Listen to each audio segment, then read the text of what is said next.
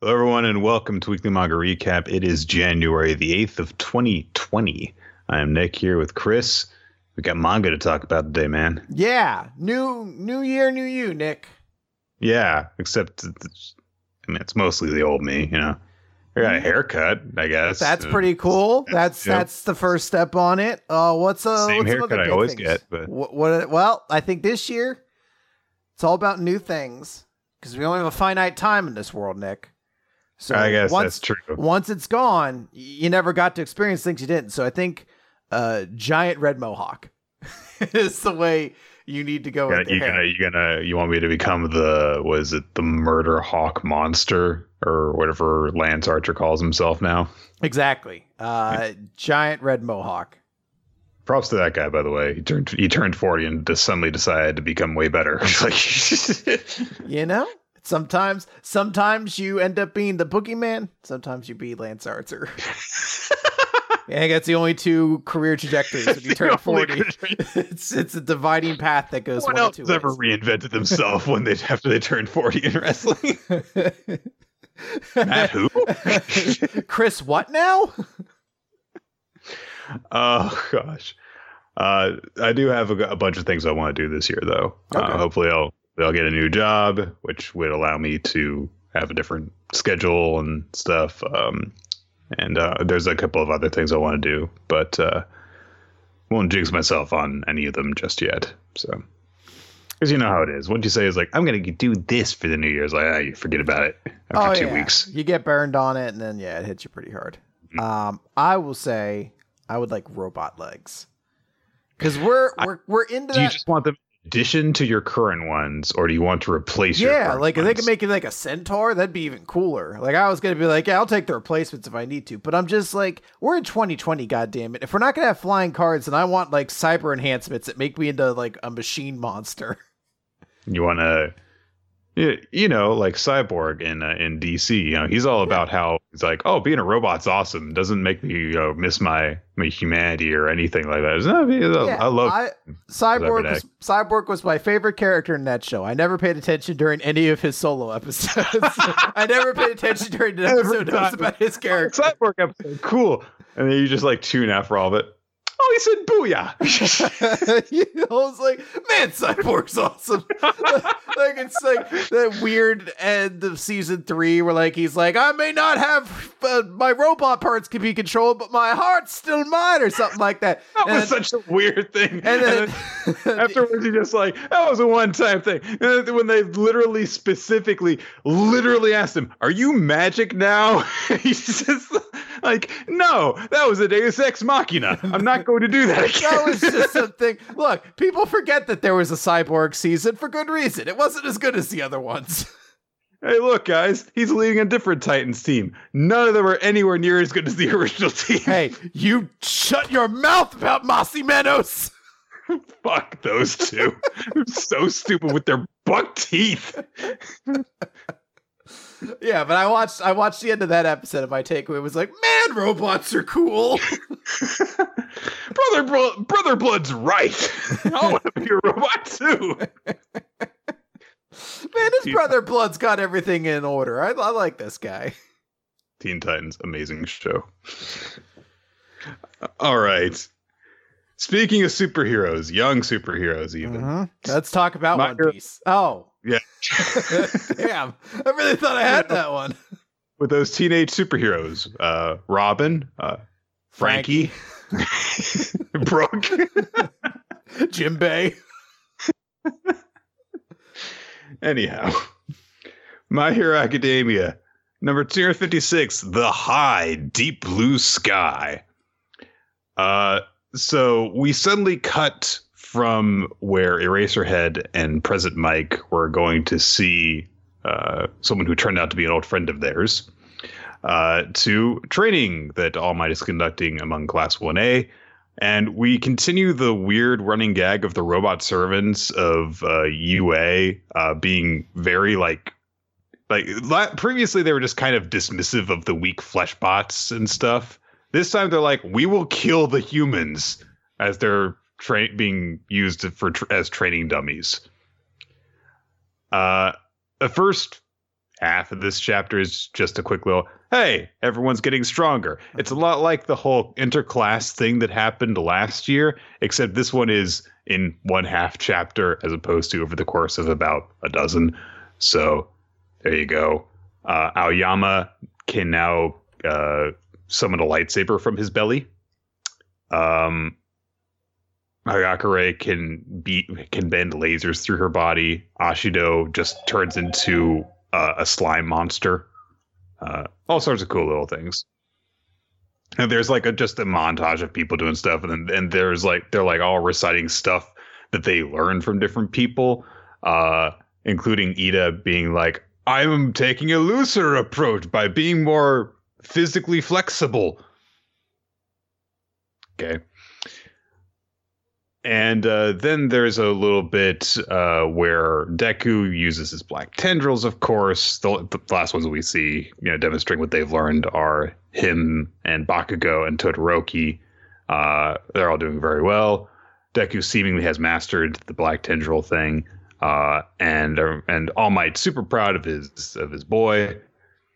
Um, there's a little bit of conversation between people, including one between uh, Deku and Uraraka, uh, because you know Deku's like, hey, you know that power that I unleashed when we did that uh, training together, yeah, I've got a lot better uh, control of it now. So thanks for you know helping me back then to get a hold of myself. And they have a cute little moment because Uraraka's like, oh yeah, and when you did that, now I've got grappling hooks on my gauntlets. So see, Chris, there's a reason why that she's got the gauntlets now. Yeah, they contain tools that a- she makes light. It's a very different uh suit of armor now that I'm sure anyone would notice upon an immediate first investigation. Her helmet is completely different, Chris. Oh. Okay. it's got the same design of the body, but like if her head is in view, you can tell she looks different. Like, come on. Anyway, both both of them are just like, hey, you know, because of you, you know, I've improved myself because I got inspiration from you. So they share a cute little moment and they do a little fist bump. Meanwhile, everyone around them is like, are they fucking? Like, are they fucking now? The, that's basically the reaction everyone has because everyone's like, can sense it between them, except the two of them because you know they're stupid teenagers. Um, All Might speaks to the rest of the class, saying, "You know, you, guys all learned a lot. Uh, uh, I've recorded all this so that Aizawa can watch it later because I don't know, whatever. I'm sure you got better anyway." Uh, we cut over to a little conversation between Aizawa and Present Mike, who uh, are seemingly very drained from the experience of seeing their friend that they thought was fucking dead. Uh, Present Mike especially seems really put out. It's like Aizawa was the one who was using his ability continuously. It's not like you were shouting or anything. Why are you? Whatever. I guess he's depressed. Um, and uh, he says something very strange. I have to draw attention to this line because it's such an odd line, but it's very Present Mike, which is, "Hey, what would you do if we learned where they're making those Nomu? And Present Mike's like, I'd run out of here and have a karaoke contest. Then I'd take my boiling blood and make a stew out of it. I'm not sure how helpful that Is would be. Is he going to eat the stew afterwards? Because I can't imagine going it's filling or nutritious. But like, if you're going to make a stew out of it, I mean, this is a real conundrum when you think about it. You can't serve it to anyone. It's very dangerous. It's very unhealthy. But you can't just throw food away. So, I mean, that's on him. Are you typing up blood stew? You're like, is blood stew real? Well, there's something. What, is it like? Um, blood pudding. That was what I was thinking. Yeah. I mean, isn't which is that? completely different. I'm sure there's something you could do with it. Before anyone starts saying like, "Hey, this is how you use blood and all that," I'm sure there is some cooking application. Not human blood, please. Well, you know, I mean, 2020, new year, new you. Might as well make it someone else's. why not start out? Why not give cannibalism a little bit of a try? New year, new me, Chris. I'm giving vampirism a try. That see, that's what I like to hear. This is these are big goals. You know, I like it. Uh, the conversation gets interrupted when Mirio and uh, Amajiki arrive. Uh, they have something important to share about Eri. uh, who Nejire has been left to look after. They rush over to see her, uh, and her horn, which of course had been getting a bit bigger before, is now kind of glowing. So Aizawa um, steps, squats down next to her. I believe he's using his ability to uh, negate this, but I'm not 100% sure. Uh, but he comforts her and says, that, you know, don't worry, this is UA high after all. So presumably they're going to do something uh, about this soon. Uh, and then to end the chapter off, we get a little conversation between All Might and Deku and Bakugo, the only people who know about uh, One for All. And All Might you know, congratulates Deku on improving the the Black Tendril thing, and then he uh, also says, "Hey, Bakugo, also you're doing well." And Bakugo is like, "Shut up." That is essentially what they say because Bakugo is very bad at accepting positive reinforcement. Well, to uh, be fair, he also gives a very concrete like level of congratulations to Deku. Like, congratulations on your progress with Black Whip. And then Deku, he's like, and with you, it's like, wow. I mean, like, what can he do? Which feels exactly like the level of praise someone gives you when they have no idea what to specifically praise you oh, for. man, Bakugo, you were just like, you were, you know, wow. Like, like I, like I watched. Whoa! It, I was, I was like, this is incredible. Like, th- he's popping off the screen and just like really just raw, really. And Deku's oh like, "Fuck you." Give me a goddamn concrete compliment, you asshole. Oh my, it's like a judge on uh, The Voice or something like that. He's like, "You were, oh, this the, you hit." I was, I was feeling it, you know, dog.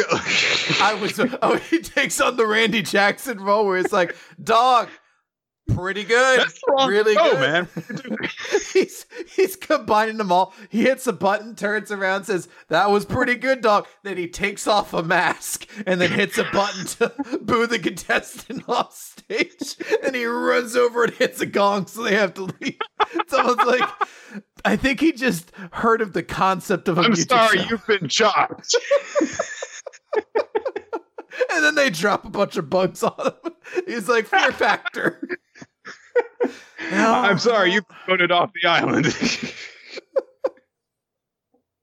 there are judges on Survivor. Is the island itself not a judge of a moral character? Oh, contestants against each other. oh boy. Anyway, All watch is a lot of reality show. he has a lot of time now. Oh, this chapter of My Academia. He has a notebook for Deku about past successors' quirks. That's what happened.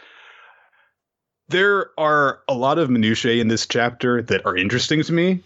Uh, I really like seeing the little tidbits of, oh, this is, you know, the new little power that this hero has and stuff like that.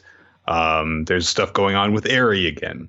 And it really does feel like there's a lot of little pieces that are moving, uh, which is something that I really do like to see from My Hero Academia a lot of my favorite chapters from the series, especially lately, have just been like, here's everyone doing a little something, as opposed to here's someone doing one really big something. Mm-hmm.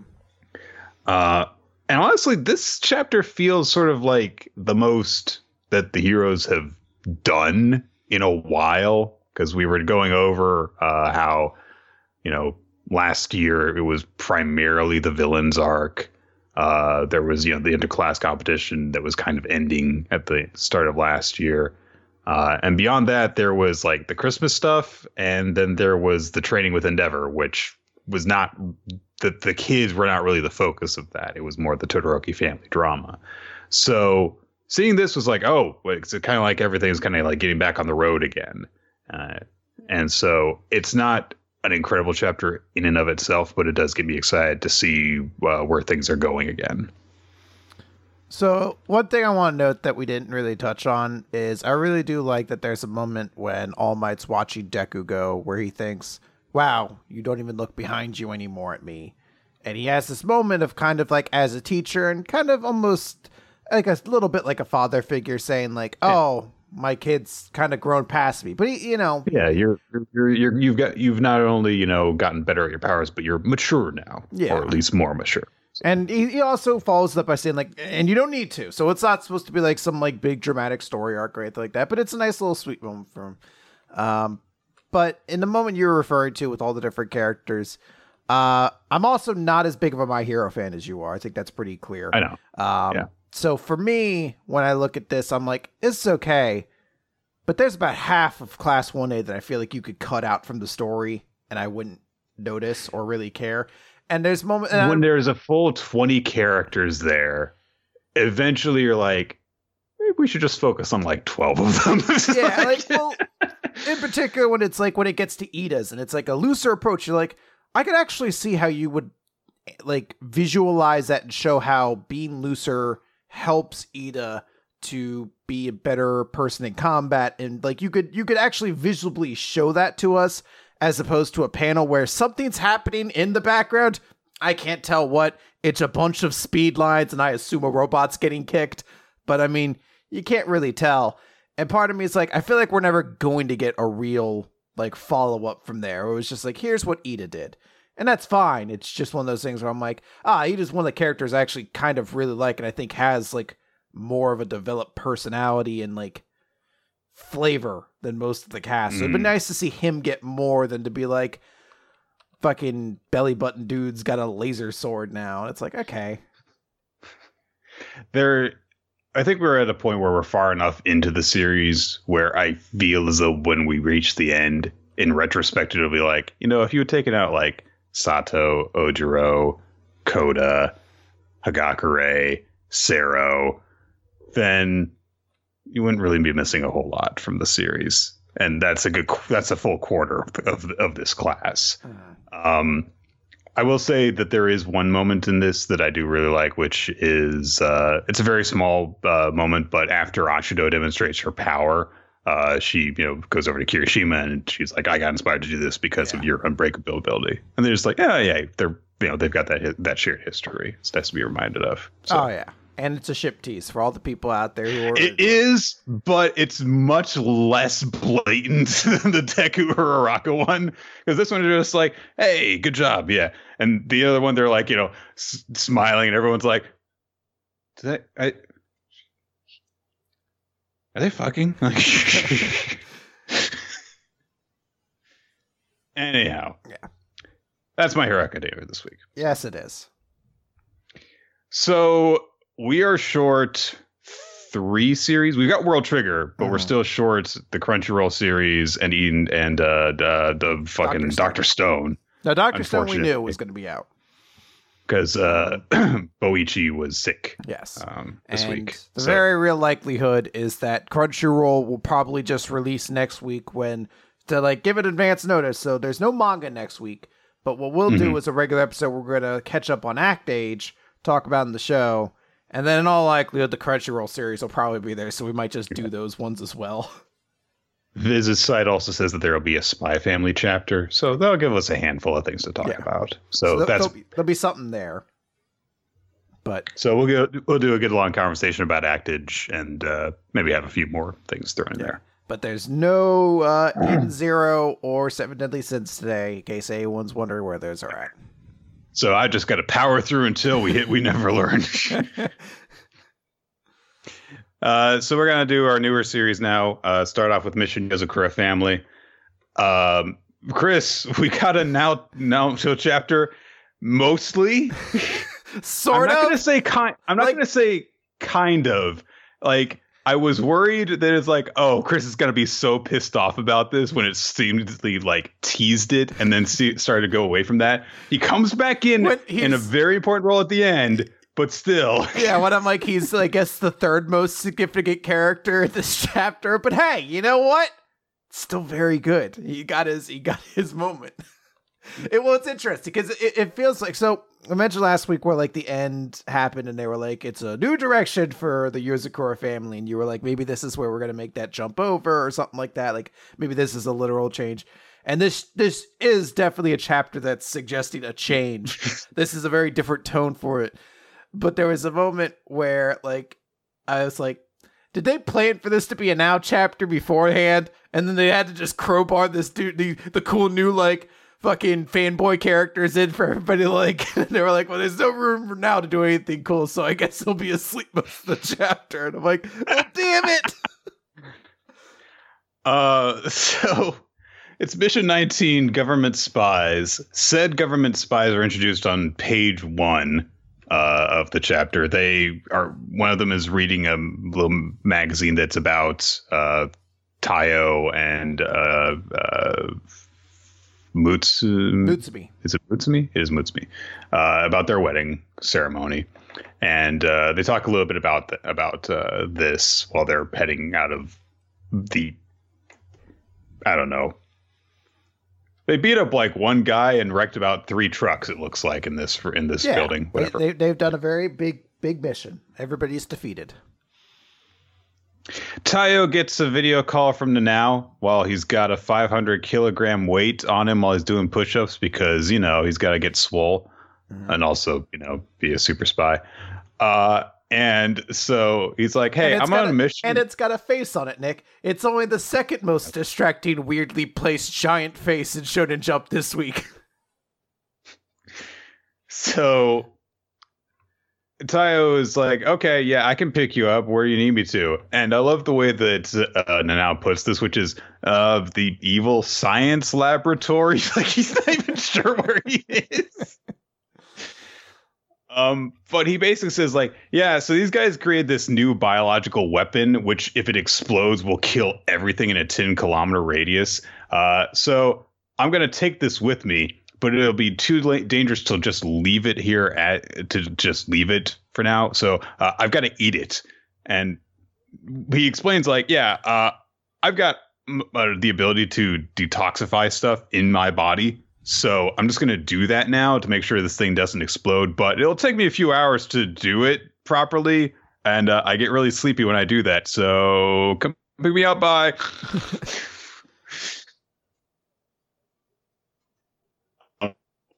so Tayo heads there. He does have to take out a few guards that I guess Nanao had just not taken out previously. It's weird because we see that Nanao has like gotten into this laboratory and tied up all of the scientists and stuff. So I guess this large hulking man with a bucket on his head is very stealthy. He's stealthier than sneaky. Tayo is. He's very sneaky. And, you know, Tayo's using his electric gun to stun people and stuff.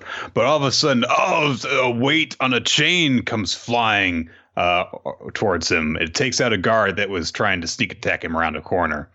Uh, and there's these two guys there. Oh, the spies that were at the, the start of the chapter, and they're in these black trench coats.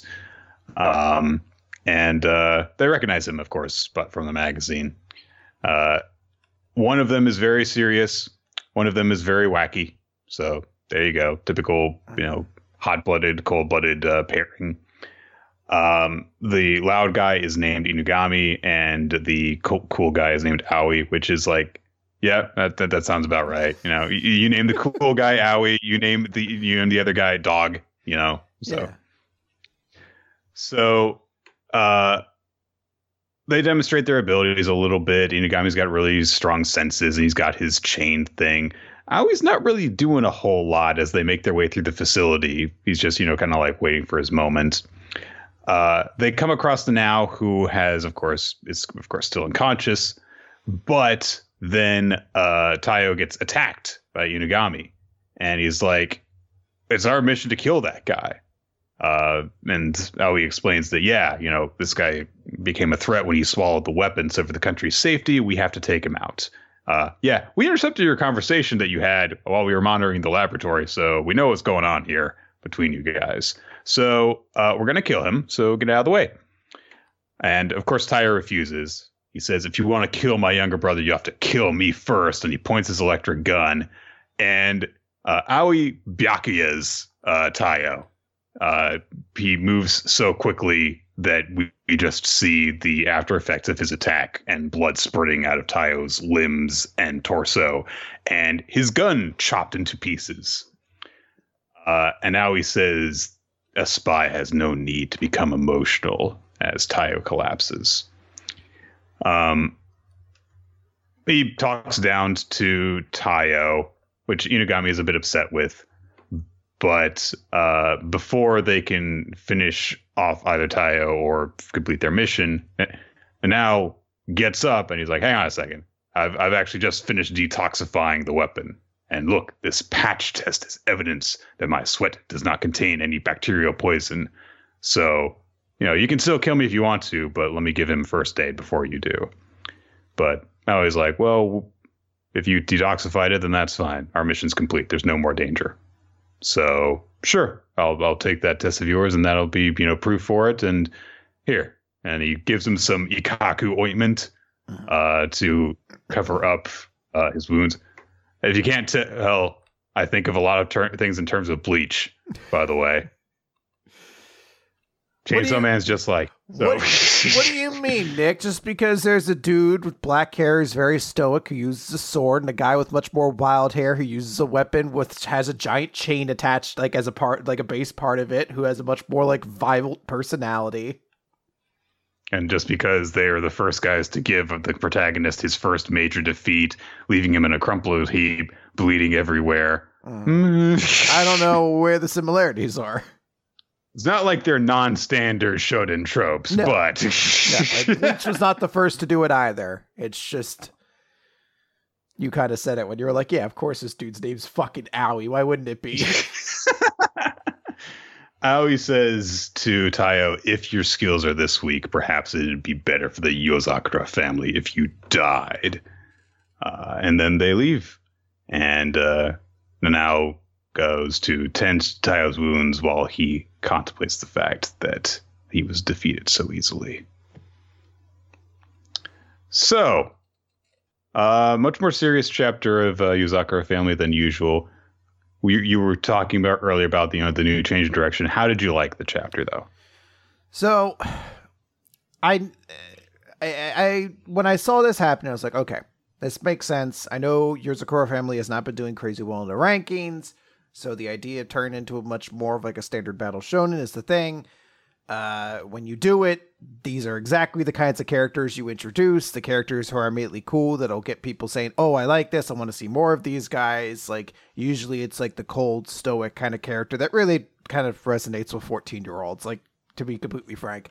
So when you see these characters show up, I'm like, okay, so what's what's the unique things about them, and how does this kind of make the story going forward? And honestly, the most one of them has glasses and swings a chain. well, the thing that's most interesting to me is that they're government agents. They're specifically they mm. work for the government. So when you look at that, you have to say, all right, well, they seem to have, relatively speaking, a non like they don't kill Tayo on sight because they're like, hey, you're useful to this mission. But I, I, it's one of those things where I'm like, okay, you could do interesting things by even necessarily saying maybe the government's doing something evil that the Yozakura family is trying to stop, or maybe the Yozakura family is suddenly made enemies of the government, so these guys have to go after them. Something along those lines. Like I'm just trying to see how these pieces add up because unlike with Hit more Hitman Reborn, where it was also kind of like a young goofy character suddenly became the head of a mafia family. Like the actual kid in reborn was like the full-on leader of the family and everyone else were kind of just his friends whereas this one you're like i mean tayo's there but everyone else in the family is way stronger than he is. So i'm like in my mind i'm trying to like piece together how these two meet without having to deal with the fact that there's like seven stronger members of the actual right. Yozakura family to, to deal with as well. So I'm, I'm you mean it like kind of removes the tension of can Tayo beat these guys? Of like well if he can't then his bigger his family will anyway so. Or something along like I'm just trying to see how these meet. So this is I think this is actually a decent chapter to kind of introduce everything. In my mind I'm always trying to like think like all right how does this meld together? Like what does this get me excited for? And I'm like I guess Ao and Tayo having another fight, but in my mind, I'm like, well, one's a government agent, one's a spy. I'm trying to think like where they meet that it feels natural with like a big build up to it, and I can't quite see that yet. So I guess I need to see a little bit more to see if they're actually trying to build up this guy as like a real first antagonist, or if they're going to be like, this is like the anti-hero on the side and we're gonna get like a, a different villain or Mhm. something like that later on like this is just follow, just just fo- it just follows him instead as he goes and He kills kills all the members of Akatsuki. a very cool shink and then we just see like akatsuki explode ah! what did you Yeah. think nick um, I'm in two minds about it. Uh, for a while now, I've kind of been like, okay, you know, there this series needs to do something different in order to actually like have legs. I thought that it was at its best when it was kind of like it was serious, but the things that were happening were goofy. uh, like in the first chapter. Um, and the big issue that I have with this is that the stuff that happens within this chapter is very standard once it gets to the more serious stuff. yeah Uh, so nothing really about uh, you know these two government agents has really stood out to me yet. Uh, I'm going to. I mean, I'm interested to see what will happen uh, with them and how this new direction is going to affect the the, the series. But uh, I don't know. I'm not. I'm not incredibly optimistic about it right now. No, So, you, you we'll have a see. good point. It's a good way of putting it too, where there's not actually anything that feels super unique about them. I do want to note though, I do appreciate that they gave Nanao a cool ability, and he's like, I can detoxify things, but it makes me really sleepy. Mm, it's like a food coma, and it just goes to sleep. You're like, all right, cool. Let's see how we use this later on. All right, Samurai 8, Chapter 33, Partner. Okay, so Samurai 8 is getting progressively better at doing half of a chapter well. it's really it's reaching a point where like it could do half the chapter. I'm like, I'm into this. And then the other half falls apart. But we're getting closer. Like I feel like maybe like one more page every week is good before it just becomes nonsense. So last time they got past Benkei through everyone's combined efforts, and Sen the Silent launched his rocket hand to try and pull the key out before it launched the planet destroying laser thing. And it starts to do that at the count of one, but we like hit one while cutting outside of the Star Killer base. And then when we cut back inside, um Hayataro is there too helping pull the key out and it's like so so hachimaru's like the original hayataro way to go little guy and it's like did he actually help at all though because the hand was already on the key pulling it out It looks like he jumped up to help give it like some momentum from below. yeah but that's So- not clear from the single No, image though Not really. It's what happens when you don't do establishing shots. Um, Star Killer Base stops and shuts down, and so they're like, "We did it! The launch stopped! Yay! Hurrah!" Um, My Th- favorite this- is the torso dudes who are like, yeah! it's we we won. fucking silly way this series works that these torso, like these legless guys, are like, we did it, everybody! Have you ever seen the GIF? It's like, it's from one of the WWE games, uh, 2K13 or 14 or something like that. So there's a shot of like, I think you're supposed to like beat NWO Hogan or something like that. So if you fail to Can't do, so, He's really tough.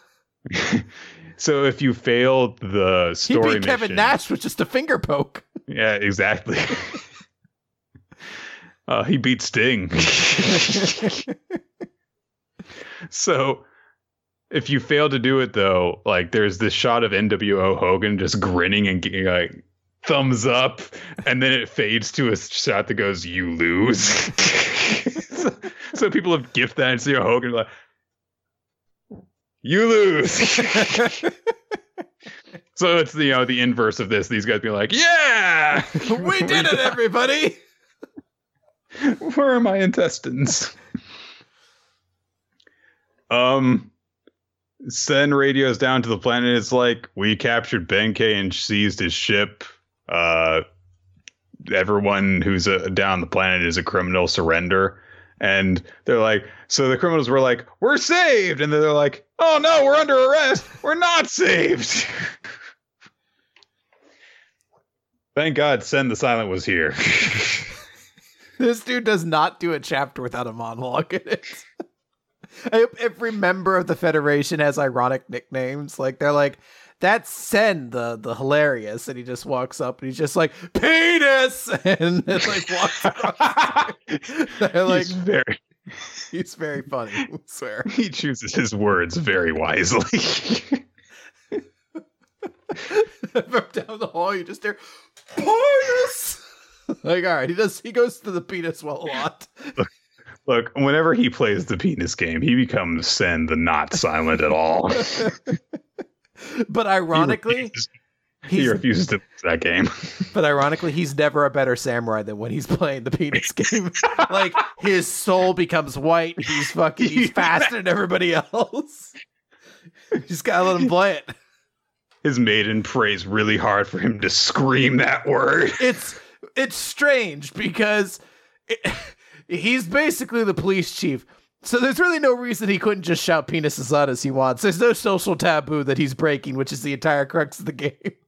But to him, this is this is the World Series, and it happens three times a day. so they're like, we're going to need. It's going to be difficult to take Benkei as is. He's too big for us to like transport him. So the former Kotsuga, whose name I keep forgetting because I don't fucking care. Sanda. Thank you. Uh, is like, allow me. And he steps up to Benkei and like climbs up onto his weird monster body and is like, You lied to me the entire time and I trusted you. And Benkei's like, Yeah, you're kind of a gullible idiot. That's basically what he says. And you know what? This could have been a brilliant moment where after Benkei loses, he's just a really shitty, smarmy heel about it. He's just like, yep, you're a big fucking goober, and you do all these stupid things because you were easy to manipulate and trick. But then he's like, hey, turns out your dad was kind of a shithead too. And you're like, all right, let's kind of end it there. And you're like, no, no, let's go a little also bit further. your mom. I tricked your mom too. Fuck you. They're like, all right, well, let's let's go a little bit further. Why don't we why don't we try to see if one more time we could do the old whose side is Cassandra really on trick. Can you imagine if like every time that Randy Orton came out, it's like, and I am the greatest, and you were all bought it, and I'm better. If someone were like, but what does he really want to do?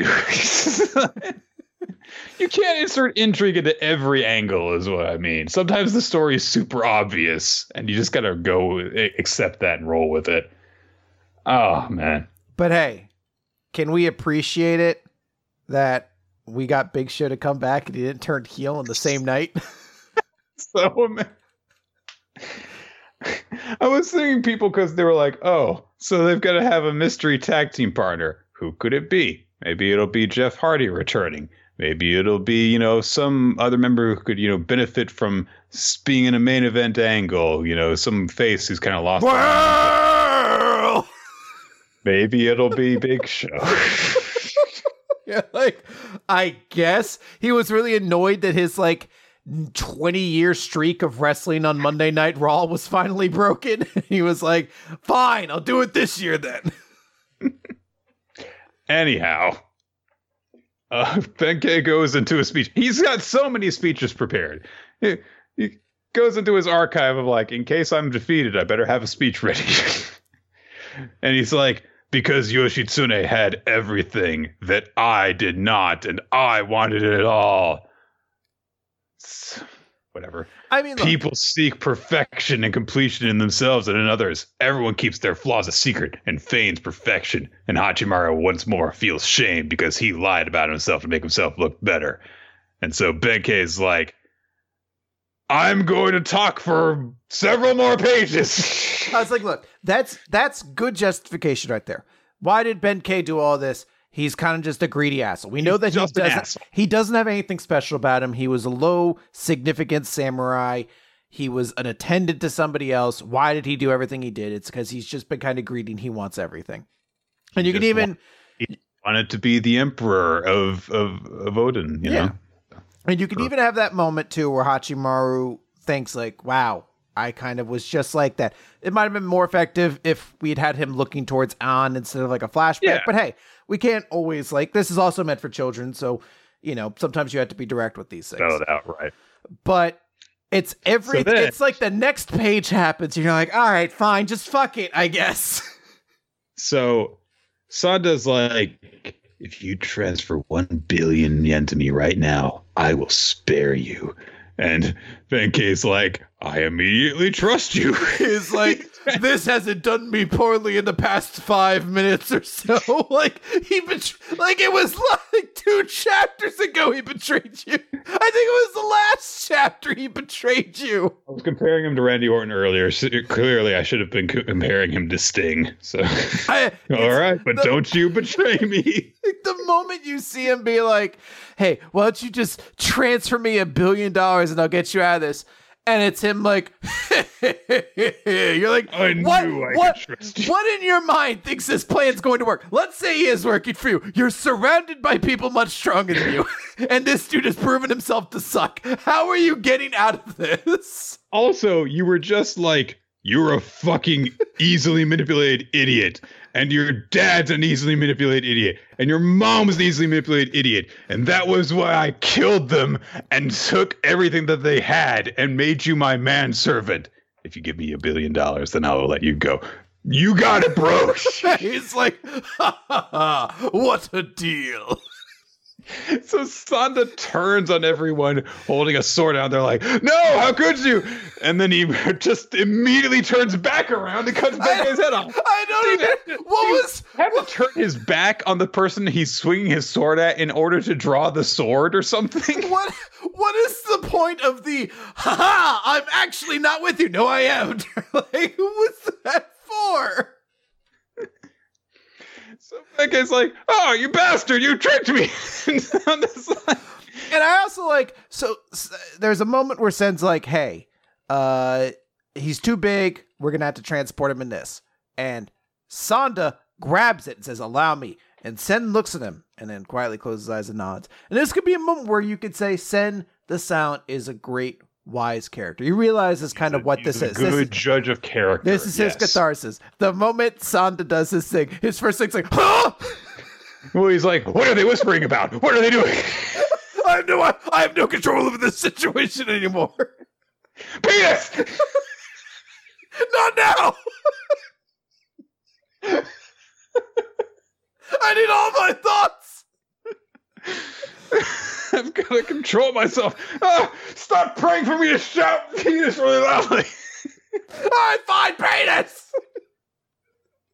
Now with my endorphins released, I'll be able to clearly think my way through this situation. All right, so so Sanda has a speech prepared for this because he's like, I'm not just I'm just not that good of a guy. I'm not perfect either.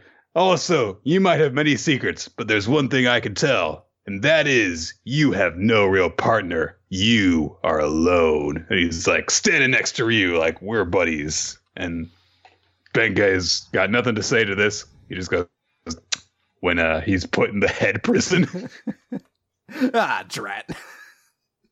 I hope that that is as large as this as the as the uh, transportation thing actually gets. Like you you have to just chop somebody down until they're ahead in order to transport them. You can't even uh, do uh, like their torso or anything like that. That's what it seems So- to indicate. Yeah. We uh, we do get the explanation of like this thing actually shuts down the regenerative powers of whoever's inside it. So it's like, oh, it makes perfect sense actually for them to have this thing. Uh, so yeah, they got the billion yen, and uh, Sanda immediately hands it over to Hachimaru, and he's like, yeah, it's uh, what what what what what you're owed. You won the tournament, so you take it. And he bows his head to Hachimaru and says, hey, you helped me avenge my parents, so thank you. Uh, but then he says, you're like me, aren't you? I'll risk my life to save you if you need to avenge someone. So keep that in mind and someday tell me more about yourself. And Hachimaru And thinks, Hachimaru's like, I'm not that deep. uh, so Sanda actually does something really cool where he's like, "Hey, I was helping Benkei, but Ryu had nothing to do with this. He's perfectly innocent here. Just just let him go." Um, and Sen's like, "Well, I've already basically made my report about what's going on, and um, the." The judge from Zoids is going to come here to uh to, to pass judgment. Um, and he's like, the court case will be settled by AI jurors within 30 minutes. I'm like, this seems like a flawed system immediately. guilty. Like, really, that's the 90,000 guilty verdict it's enacted in a row. I guess the machine's flawless. They're like, hey, uh, there's a big switch in the back that seems to be blinking. Do you think we should take a look at that? Like, nah. um, I love also that sense like you have the right to speak in court, but it will not be taken very heavily into account. Again, flawed system. They're like, you know, on the account of the robots. Right. They're like, aren't we robots? One of the robot judges is just, you know, if it pleases the court, I understand that things are very seriously taken into account, uh, and I need you to understand that. Boring. Not interested. Do the pain bit We have no emotions. Strip him of his testicles. And make him dance. Ha ha ha! Look at you dancing, you dickless asshole. They're like, it's weird. You say you don't have emotions, but you really seem to take enjoyment out of seeing humans be hurt. Yes! Asimov's fourth law!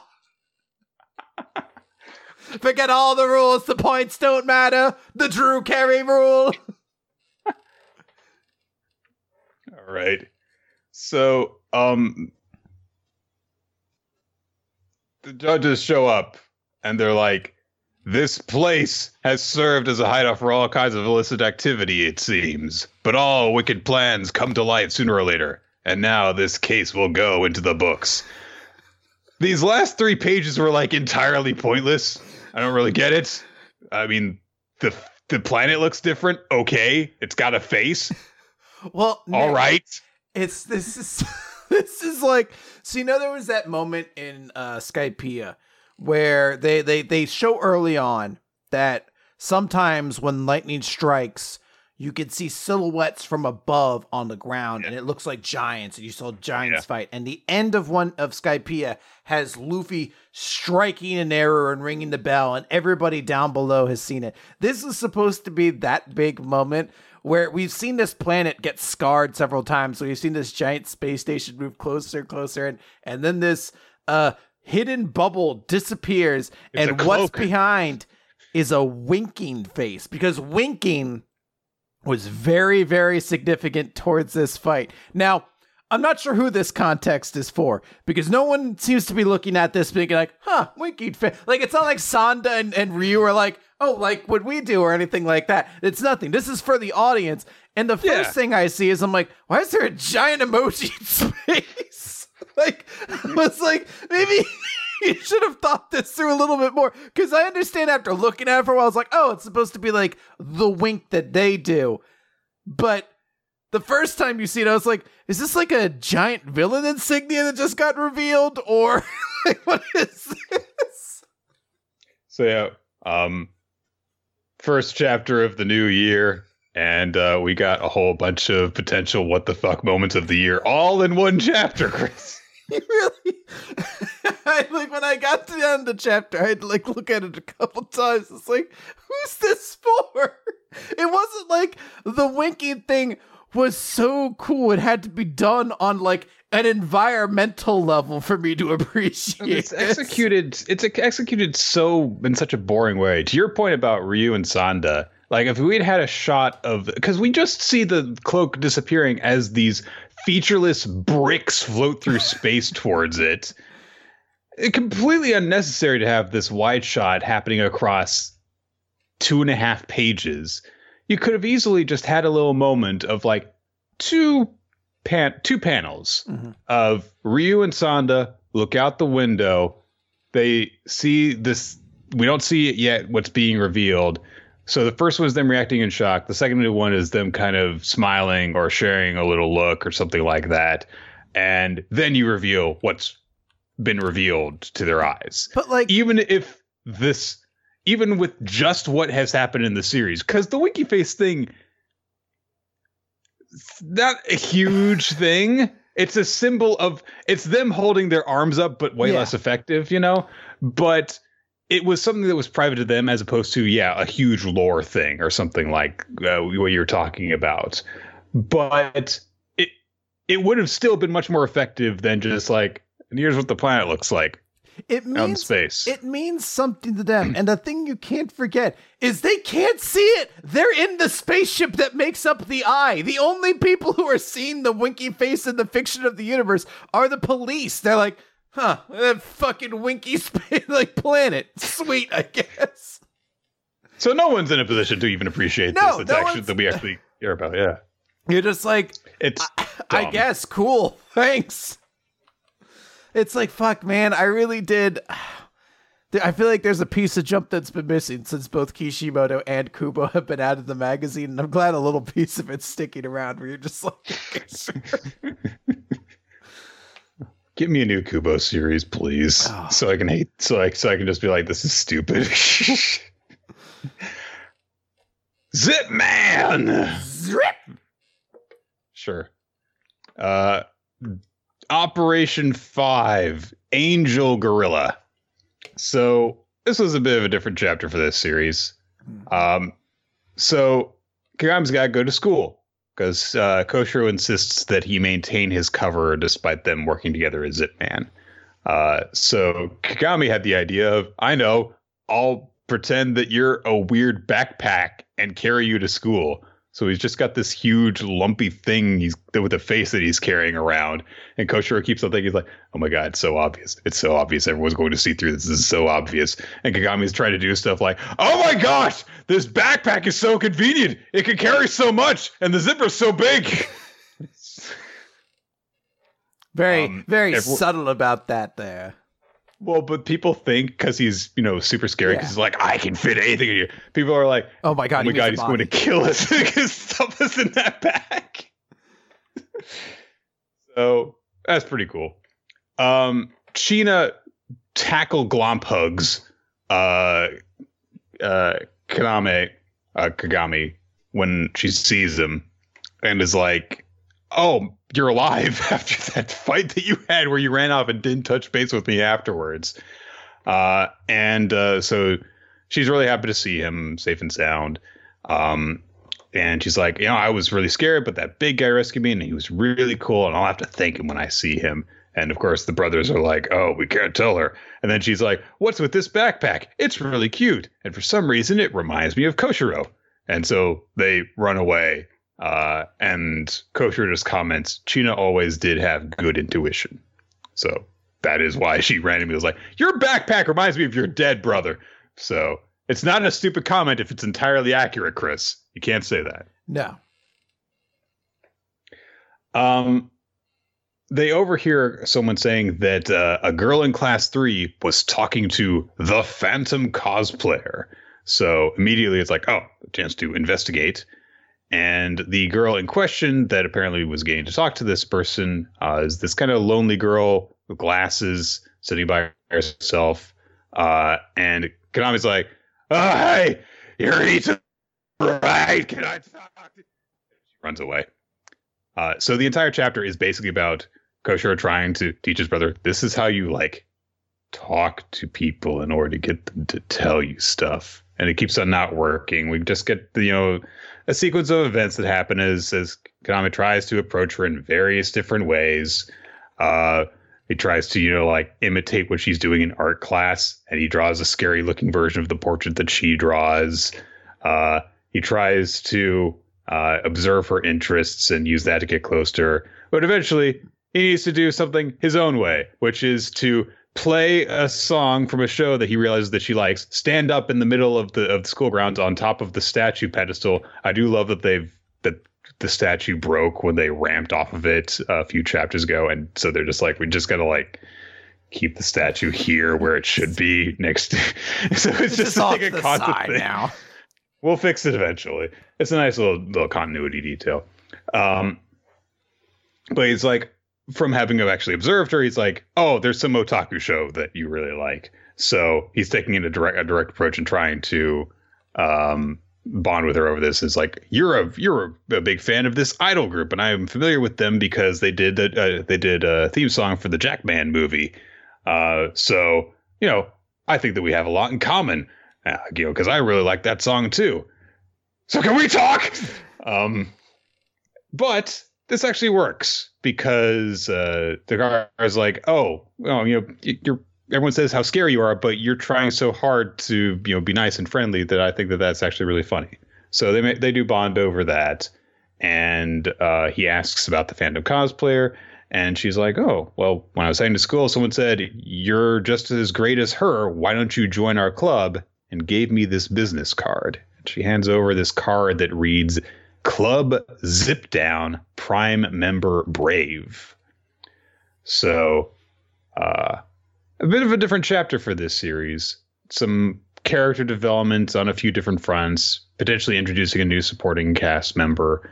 Uh, I did like it. It was a bit odd to come at this moment. I was definitely expecting much more like, okay, we got to keep on doing the action stuff, but I guess we got to do more to establish, like, okay, here's some more of what's going on as they get closer to this organization. And hopefully we'll find out a little bit more about them soon. So, uh, this chapter was kind of interesting to me because it was kind of a, a unique way of showcasing the two of them. Where there's this problem. They need to get in touch with this girl, but the issue is Kaname has such a shitty reputation at school. The whole Angel Densetsu situation, where everyone thinks he's a super violent person just because of the way he looks. So, how do we approach that? And and and and Koshiro's way of doing it is like, all right, analytical. Let's look at her. Let's analyze her uh, her body language. Let's see what she's doing. All these things, and it's like, okay, well, that's not working because it's actually it, it's not. Honestly, the way it doesn't work is because Kaname's the the fucking idiot who just keeps kind of ruining things. But like, what does Kaname bring to the table? And it's like, well, the answer to that, and to honestly everything that involves Kaname, is Jackman. Where it's like he's supposed to kind of be, you know, where Koshiro is this sort of uh, analytical personality. Kaname is supposed to be the one who has more emotional intelligence, right? And he kind of it's the brain and the heart. Yeah. So he he sees her and he's like, oh, I know that thing she she's eating. It's related to this group, and I know the person she's looking at, and she must be a really big fan. So someone like that, that's you know, like that's how I connect with them, or something like that. And I feel like for this series to be able to run for a really like a good amount of time, we need to establish that Kaname can have a heart to people that doesn't require a fucking Jackman connection to be the number one thing that connects. Like it really is a moment where I'm just like they're like, we got to go back in time and stop the Kennedy assassination. Thankfully, the book depository was used in an early promo shot for a Jackman episode, and that's how we managed to like. That's our in in every situation. It's just like there was some weird Jackman trivia about this that we had to catch in on. So I, I, I, I get, do like. I it. get the impression you're not going to get that, Chris. the prior chapter to this one his big speech to the villain after defeating them was go back and watch it again and think about what you've done. Well, like so. no, well that that kind of worked because it's at least being like, hey, you like this like in this world where people are becoming super villains based off of characters from TV shows. It's something where you're like, oh, okay, he he understands these things, so he watches them and he's like, hey, I'm not trying to explain to you why morality wise this is wrong, but I'm explaining to you why your hero who you look up to wouldn't approve of this because that's what they would do is wrong. Something like that. That's fine. It's when in here where he he has this moment where he connects with her, but it all hinges upon the fact he's like, huh, I understand. I, I remember that pastry. Oh, it was some kind of combination with Jackman and someone else. What was it? And that's the catalyst for fucking everything. It always has to be some Jackman connection to get in on. you imagine they're like, all right, the War of 1812 was started over what? And had something to do with Jackman. no, it didn't. He's like, but I believe a central character from that conflict was then named uh, as a historical reference for a character in Jackman. Like it's it's like it's like six degrees of Jackman for everything he does. like they're just like the the house is on fire. What are we going to do? He's like house is on fire. Fire. There's a fire based villain in Jackman. Place word association. Jack. Fire. Fire needs to be put out. Fire creates smoke. Smoke sometimes leads. Smoke was one of the ninjas in Mortal Kombat. The other ninja, Sub Zero, Sub Zero, blue, blue, ice, ice, blue, ice. No, sometimes ice melts, becomes water. We can put out the house with water. They're like, it burned down 30 minutes ago, Jackman. you ruined everything. All right. we never learn. All right, let's talk about We Never Learn. Question 142. Evanescent Mermaid is dampened by the promised X Part 1. Uh, the So- promised what? The promised what? Pizza Bet. Sorry. They- promised Pizza Bet. It was a very long title and I got very distracted. An evanescent mermaid is dampened by the promised Neverland, part one. Yeah, sorry. I said, did I say Neverland? No, no, no. Oh, I okay. used pizza bet that time. Okay. But this All right. So they're on their school, their graduation trip, and it's worth noting that the other two girls who wouldn't necessarily be there are also there.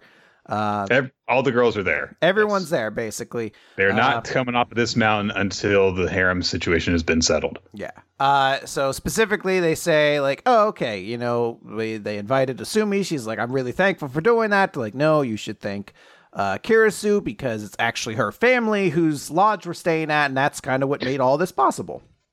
So there's a very big moment on that. Uh, there's a joke about how Ogata and Yuiga can't ski at all because they have zero athletic ability, which I was like, bullshit, bullshit. How is Yuiga that cut and he has zero athletic ability? I don't understand how those two things are possible. This is the man who nearly missed his exams because he slipped down the stairs. So, well, it was very snowy. so is it right now. I guess. You know what? Fair point. I'm going to take back everything.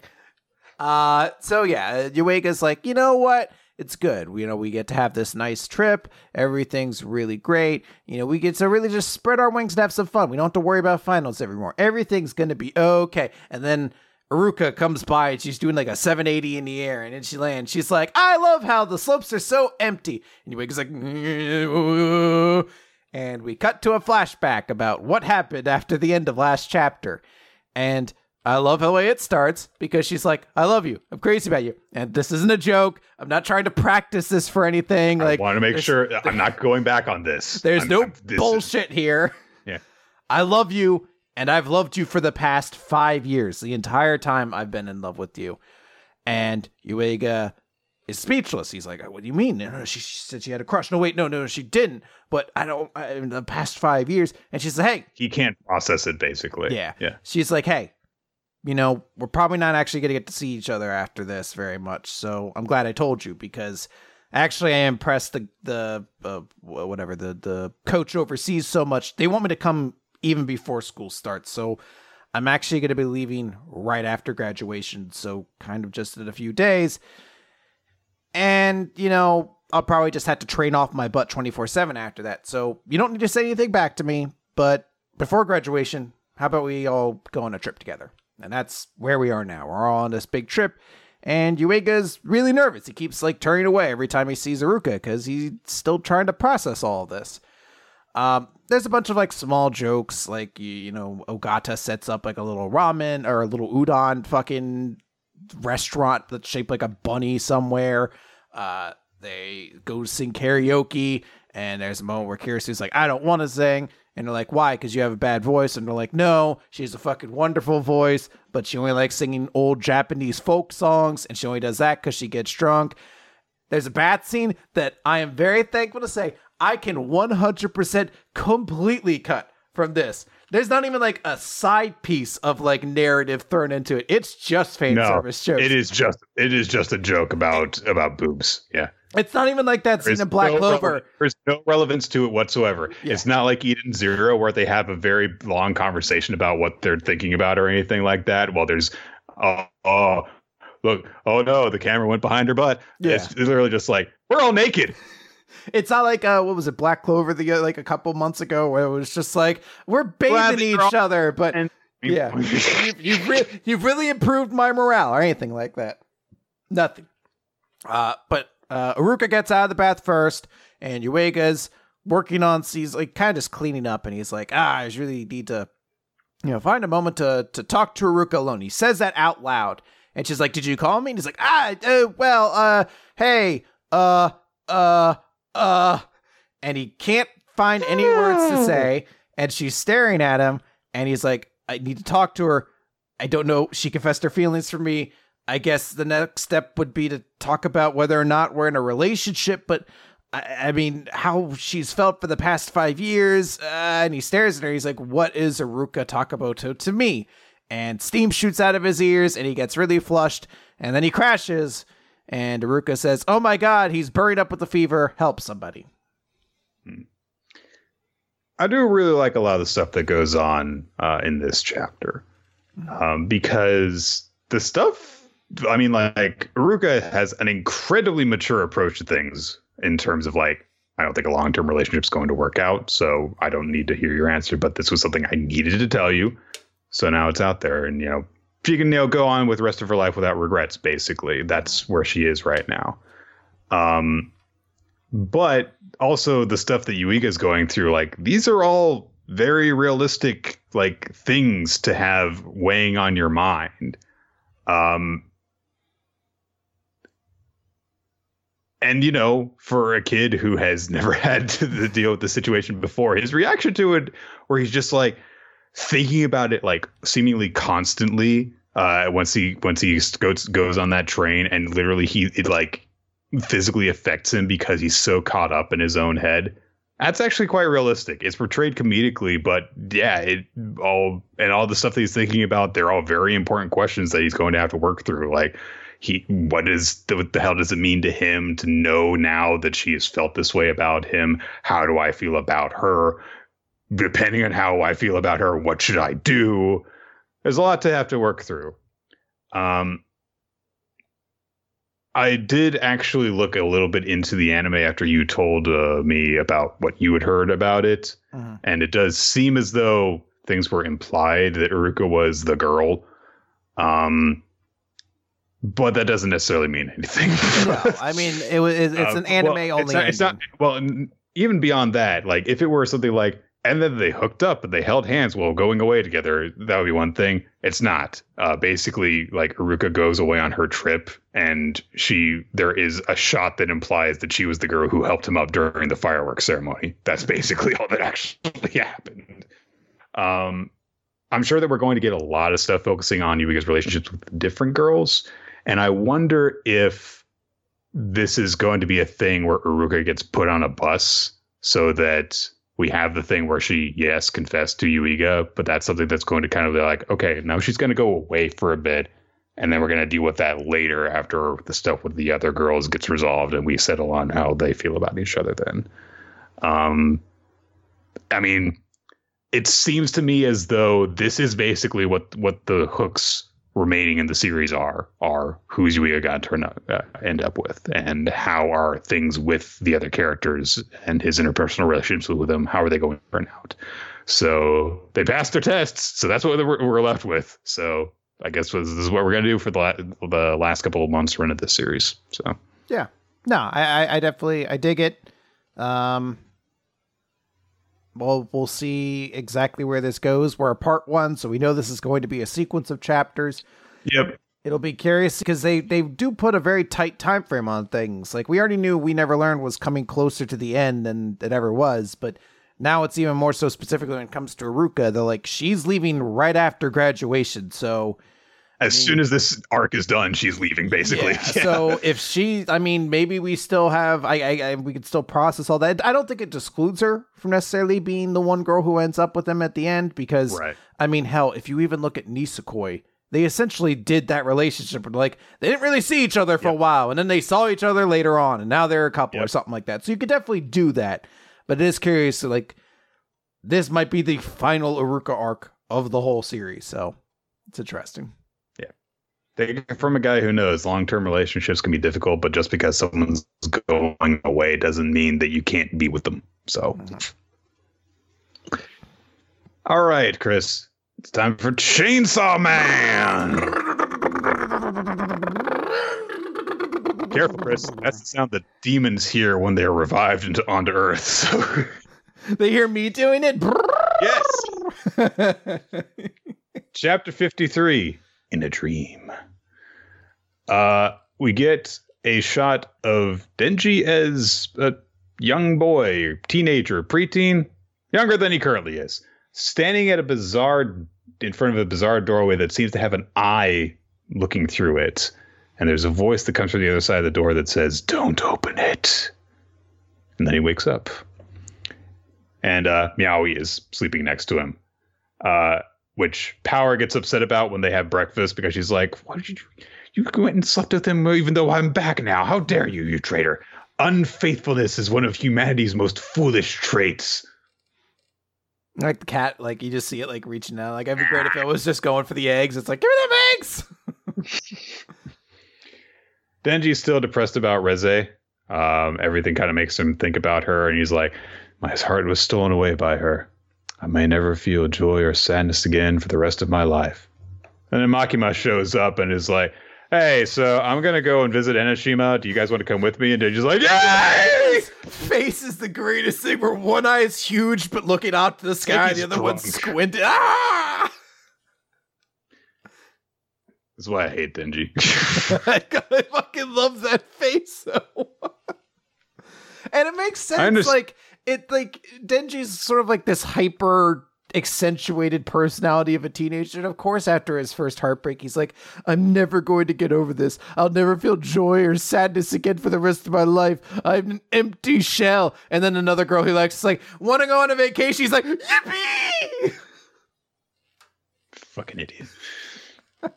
I know it's like consistent and it's like good writing and but he's just I just don't like him when he's like this.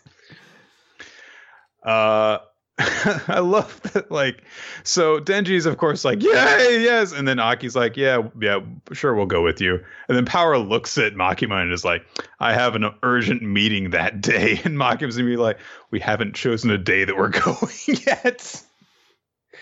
Power's just literally just like, I just, ah, no, can't make it. No, no, too busy at the uh, office doing work things. Like you, you work for me. I know your schedule. uh, so Denji's immediately like, yay, we get to go on a trip together. And the door opens up and a bunch of guys in suits come storming in. Uh, there is whispering uh, between them and Makima as everyone kind of wonders what's going on. And they're like, okay, we got a problem. Turn on the TV to see, oh, hey, look, it's Denji in Chainsaw Devil form uh, during the fight in the streets. Uh, and people are wondering if, oh, is, is, this, is this an ally? Is it an enemy? Uh, he's wearing the uniform of the public safety devil hunter, though. Uh, so what's what's going on there? So Makima says like that she's been imposing restrictions on the media to try and prevent stuff from getting out, but it didn't work this time. It was too public a fight. Um, both Power and Denji, of course, immediately missed the point because Power's like, Denji's fighting on a train. And Denji's like, being on TV is awesome. And everyone's just like, yeah. Sure. Makima says that little bomb fulfilled her task. Basically, although they didn't successfully capture the Chainsaw Devil, now the whole world knows the Chainsaw Devil is in Japan, so other governments are going to want him. Uh, those like Denji who aren't devils or fiends are incredibly valuable. Uh, and so Aki is like, well, but if, you know, the bomb was a Soviet assassin, why would they deliberately increase their competition?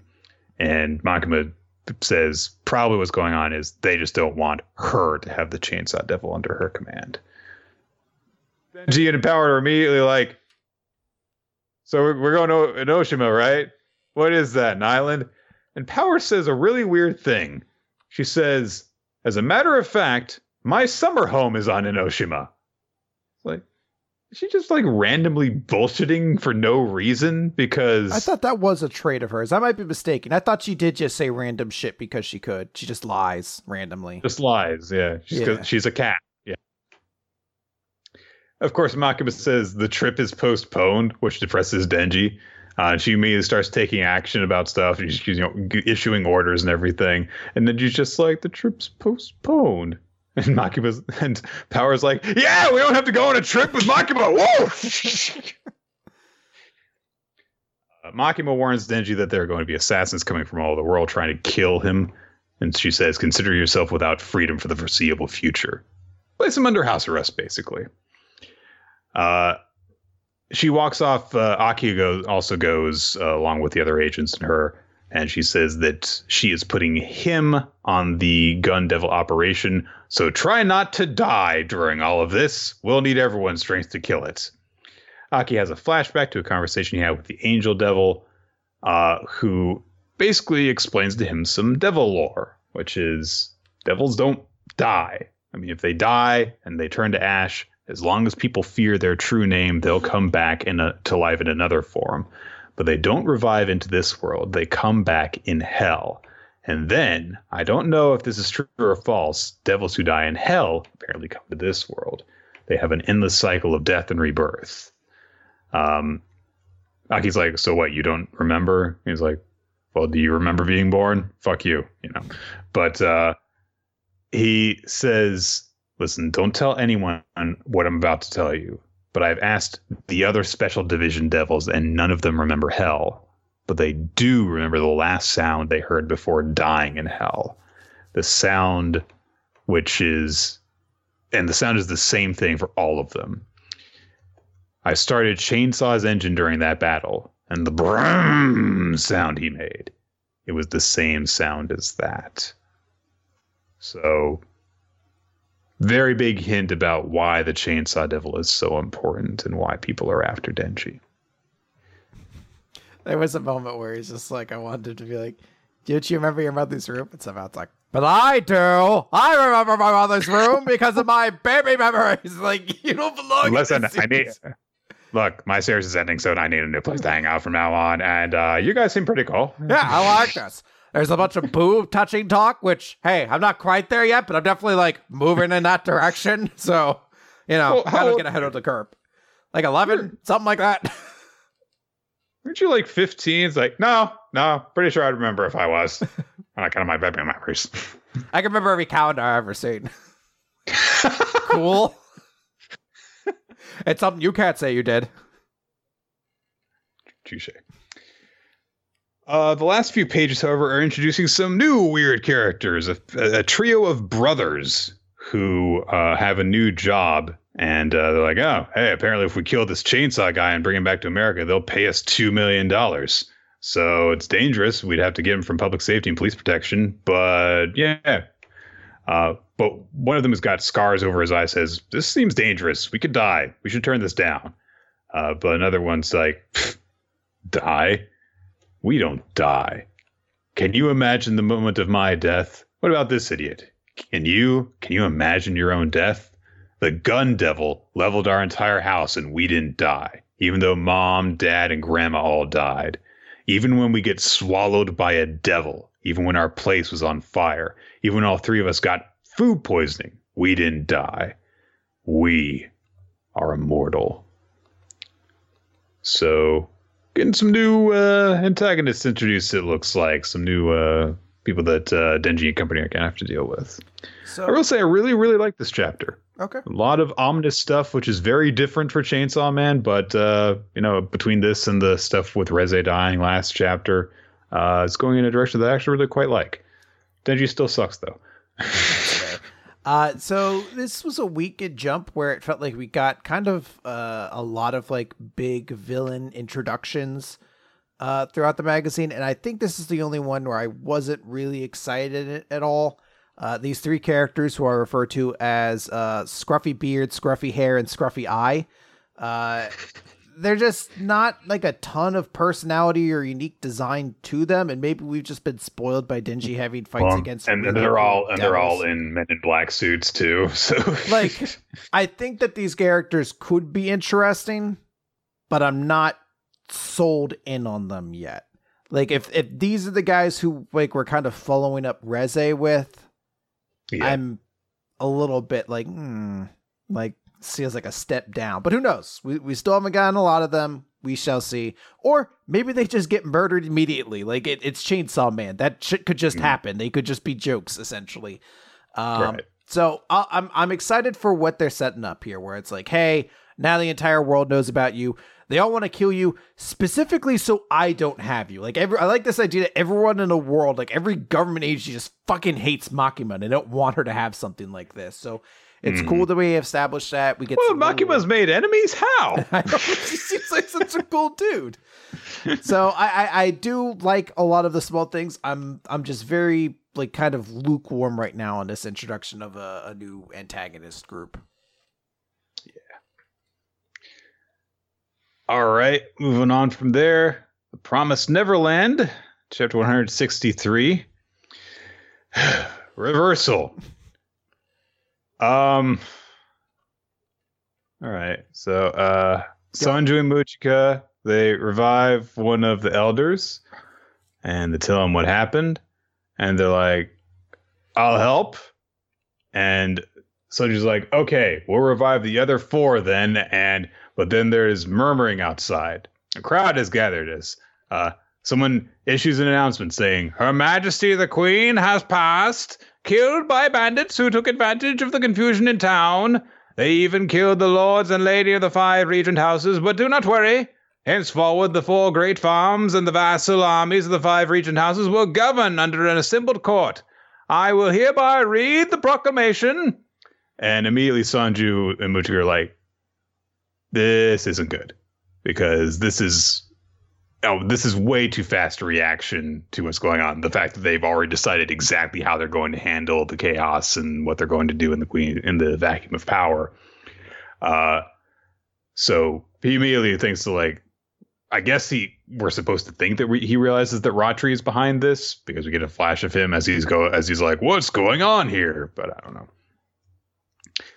Uh, the Gillen clan is blamed for everything that happened, as well as Sonju and Mujika, whom they've got a wanted poster for.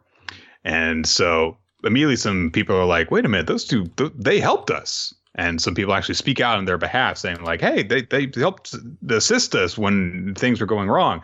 And so they're like, "Ah, we kindly ask for your cooperation. Those who saw the bandits or received their blood, please come this way." And just lock them all up. I don't know how none of them saw that they were heading right into a massive cell, but they end up in one. Why are you? Hey, this uh, this this this uh, room doesn't have a back door. uh, so they're like, yeah, we got to kill you all because you're contaminated by harmful blood, and there are, are kids separated from their parents and stuff, and so they're like, oh no no no, and they're like, well everyone kill the bandits. And so uh, people immediately start rushing around trying to find Sonju and Mujika. And they're like, oh no, we're suddenly enemies of the kingdom.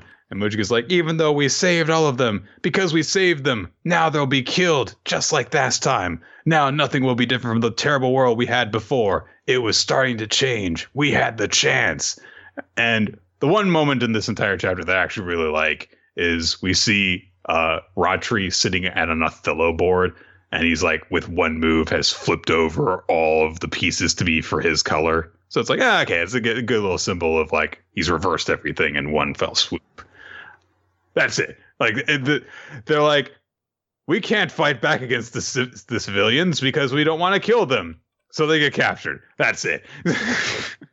Things went bad, and now Sonju and Mujika are prisoners. Oh no! So so the first time I read this chapter, I really wasn't into it because I was like, you know what, like Ratri's kind of been around for a while, and this doesn't really feel all that like I just really wasn't into that character or anything like that. But I read this chapter a second time, and I realized that I had to put it into perspective. And just kind of as I mentioned with Chainsaw Man, eh, eh, I, I looked at this chapter as sort of the introduction to a new villain. Now, we've known about Ratri for a very long time, but this felt like being truly introduced to him. Like, here is your new antagonist. Him and mom or grandma, or I guess just Isabel, if you want to call her, like, they are probably going to be our final antagonists of this manga. And I actually got a lot more excited because I was like, even though we don't know a ton about Peter Ratri, this was a very cool move that he's kind of predicted this was going to happen and immediately had everything at the ready Right. to take over, catch everyone off guard, and Stop the uh, blood from being spread around in order to take away the power from the regent houses. Yeah, and and to have a new established government to kind of continue the status quo, but without having to, you know, uh, placate some crazy queen or anything like that. Like they've immediately taken over and kind of restored everything, and you do get that like suffocating sense of like crushing defeat when you're like.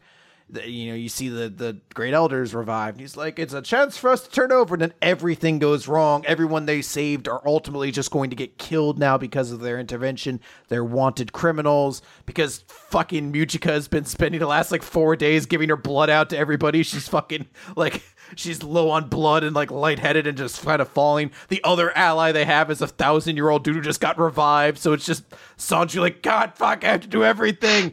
and it's it's something where you're like, you know what? This is where I feel like Promised Neverland can be more interesting when the antagonist is someone who they're trying to outthink instead of outbeat. Like I know Leuvis was kind of a little bit of both and he worked, mm-hmm. but when it was someone like Andrew, like he's not like a smart guy. He just has a bunch of guns and a bunch of people. And the same thing was kind of with the Queen, where you're like, I mean, this is okay. She just she's really strong, and they had kind of find a way to beat her that didn't really feel super satisfying. Like I'm I'm more interested in like, okay, how is this guy who's super intelligent kind of already managed to turn this around? How can the kids beat him? Because it doesn't it doesn't look like they're gonna have to help with Sonju Mujika anymore. Like they're kind of out of this situation. Don't worry, guys. We'll defeat him the way we've defeated all the foes in the pa- we've met in the past with firearms. It'd be great. He's like, we'll defeat them the same way we beat the queen. Mujika, see into his soul. like Mujika was captured, right? Was she? What was I talking to? That's a tree stump. I don't really. I kind of Look, just. I'm really bad with fa- I'm really bad with faces. I thought you remembered everything. No, no. I remember everything from when I was a baby. And babies are stupid. They don't know what they're looking at. You're like if you like, They don't you even like put your eyes over his his if you put your hands over his eyes, he's just like, "Where'd your own go?" Oh God, existence is faded. Oh, it's all back. Oh no, it's gone again. All right. All right, let's talk about Black Clover, Nick. Page 235 Dark Disciples. So, last time, a bunch of Spade Kingdom guys invaded the Golden Dawn headquarters. So, Yuno is heading out now. Uh, fucking Ralph or Chud or Jim, I don't remember what this character's name is. He's like, no, stop. You, they are the, hard, the highest ranking members of the Dark Triad. If you go, you will die. And Yuno's like, I'm the vice captain of the Golden Dawn, and he just leaves. So it's, you know, throwing away his responsibilities, I guess, as prince, or it's just, I don't know. He, he cares about his friends. So we go over to the Golden Dawn Of course he doesn't care about this. He said in the last chapter the exact same thing. Yeah. It's whatever. Well, no, I just mean like this is, I think, a way of him firmly kind of saying like, "Fuck that, I don't care. I'm Golden Dawn, you know, Yeah. you know." So Golden Dawn for life. Yeah, for life, for life. Does too sweet. And you're like, look, every group can't do too sweet. It's not that cool of a hand gesture. In fact, you all look kind of dorky now when you do it because it's like some weird wrestling in joke that's lost all fucking meaning. By the way, the NWO kind of sucked too, all right? You want to be cool? do the shield hands. name? Can you name all the members of the NWO, Chris? No, you can't. No one can. I, I mean, are we counting every splinter group too? Does the BWO count? Do like cross faction versions count? Main NWO only, but celebrity cameos who were brought in also count. That's like seven people. I think David Arquette was a member for a little bit. there was like at least one NASCAR driver. That was RoboCop. Did he join the NWO when he showed up? Did Chucky no, but join I'm pretty the sure NWO? Chucky did. Jay Leno, though, he was uh, he was anti Hogan. he was he was part of Sting's stable for real. Like Sting didn't have a stable. He was just an idiot until he joined the NWO too. Uh, no, no, he was Wolf. Oh yeah, I forgot. Was that the anti NWO stable? Another stable called NWO. I There don't was actually. NWO and white, and then there was NWO Wolfpac. I like I so I never really watched WCW during that time. I only kind of picked up factoids here and there. and I remember looking at it and I was like, there was NWO, NWO Black and White, NWO Wolfpac, NWO like Mexican or something like that. Uh NW I feel like there was another NWO faction too, like NWO like after dark or some shit like that. It was just like there were like five different splinter versions of the NWO, and they all sucked after the first one because they just kept adding shitty people. Well, Dark this is popular, so this is popular. We need more of it. Yeah. So uh, the, the Golden Dawn are there. Uh, a lot of wrestling references in this show. it's ironic. We do it while the two biggest wrestling shows of the week are going on. Uh, the Golden Dawn are being attacked. So they're like, everybody attack at once! One! They all do a big giant attack. It doesn't really work. The uh, the two guys who aren't the special dude are just like, ha, that didn't do anything. And I guess they're they maybe put up a shield or they're just so strong magic doesn't really hurt them because there's there's nothing to really indicate why they weren't hurt by being attacked by from all angles by a bunch of strong magic but whatever who cares they have the devil's magic kind of fading off their shoulders a little bit uh and the guy who has rock arms is like Ah, you were supposed to be the toughest brigade, aren't you? Is that all you have? Ah, but I I guess I shouldn't think too poorly of you. I mean, after all, you're not hand-picked elite soldiers who are the strongest ever like we are. We're the dark disciples and we're all stage 0.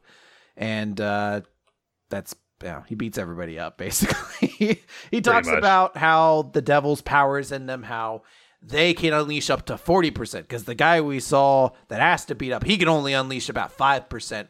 They could do 40 and Lord Zeno, he could do up to 80%.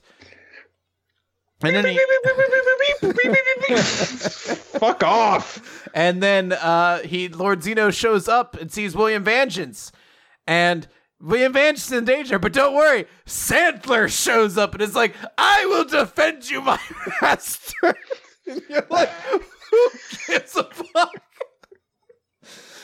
It's supposed to like he's like, ah, even if I was just a vessel for the elf, uh, I fight under you because that is what I want to do. And he uses his, he summons a big armor and swings. But he just gets impaled by a bunch of bones instead. And it's I don't know entirely what happens because there's no scene of it, but I guess uh what's his name? Uh William Vengeance saves him by pulling him away with the tree magic so he doesn't get super skewered. But I sat there and I was like, no, also- not Sandler. He also seems to wrap a bunch of the roots of his world tree magic around the incoming uh, uh, bone protrusions, so he does block a bunch of them too. So. Yeah. Uh, so he says, "Hey, no matter who you are, you're not gonna hurt any of my brigade members to get away with it." And Lord Xenu's like, "Ah, world tree magic, is it? For the benefit of the Spade Kingdom, I'll take it." And uh, he uses his bone magic, Eternal Fangs, and we don't see what happens.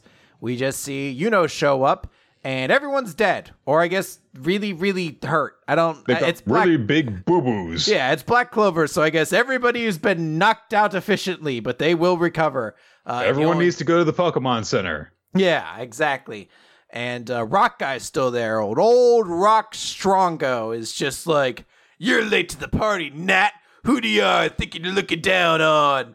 And Yuno says, "What are you doing to my comrades?" And he activate activates his special magic form, and that's the end of the chapter.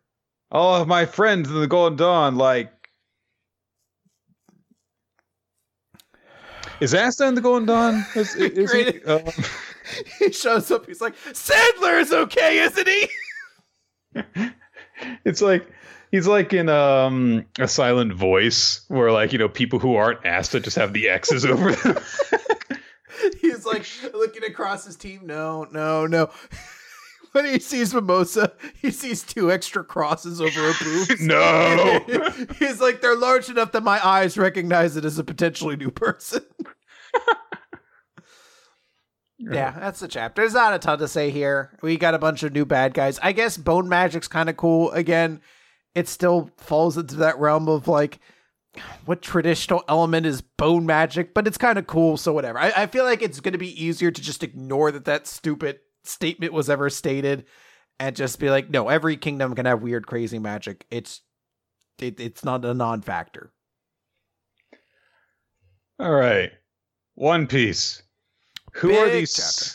Who are these scary-faced men on this color page? Uh, I actually had to ask about this. I asked in our Discord, which you can always check out, everybody. Uh, these are apparently the members of Arashi, which is like a Japanese boy band that did a song for one of the movies, I think. Did like an AMV, and there was like an AMV where they Ah. crossed over. So they had, I believe, their 20th year, kind of like the Backstreet Boys, I guess, of Japan in a certain way. Because Okay. they had their 20th year celebration the same time that One Piece did, I think. So I, I think it was like a crossover for that, to my understanding. Okay, fair enough. I had the same thing though too, where I was like, "These are obviously real people. I have no Yeah. idea who they are, and there's There is nothing no that reason to it." draw someone so terrifying unless it's based on a real person. All right. One Piece chapter 967 Roger's Adventure. Uh, so Roger's crew gets back down from Skypiea. Uh, they um ba, ba, ba, ba, ba, ba, ba. they Roger's only just now learned from Oden that they're they've seen, you know, the poneglyphs and they have some in uh Wano. Uh and also in on uh Zoa. And he's just like, Why didn't you say anything about this before? I've been searching for so long for these things. We didn't think it was a big deal. So um he's like, Yeah, I've already gotten one uh road poneglyph that I stole from from from Big Mom. So I've got it in my grasp, and I've got to gather all four of them so that I can, you know, find where this is leading me to.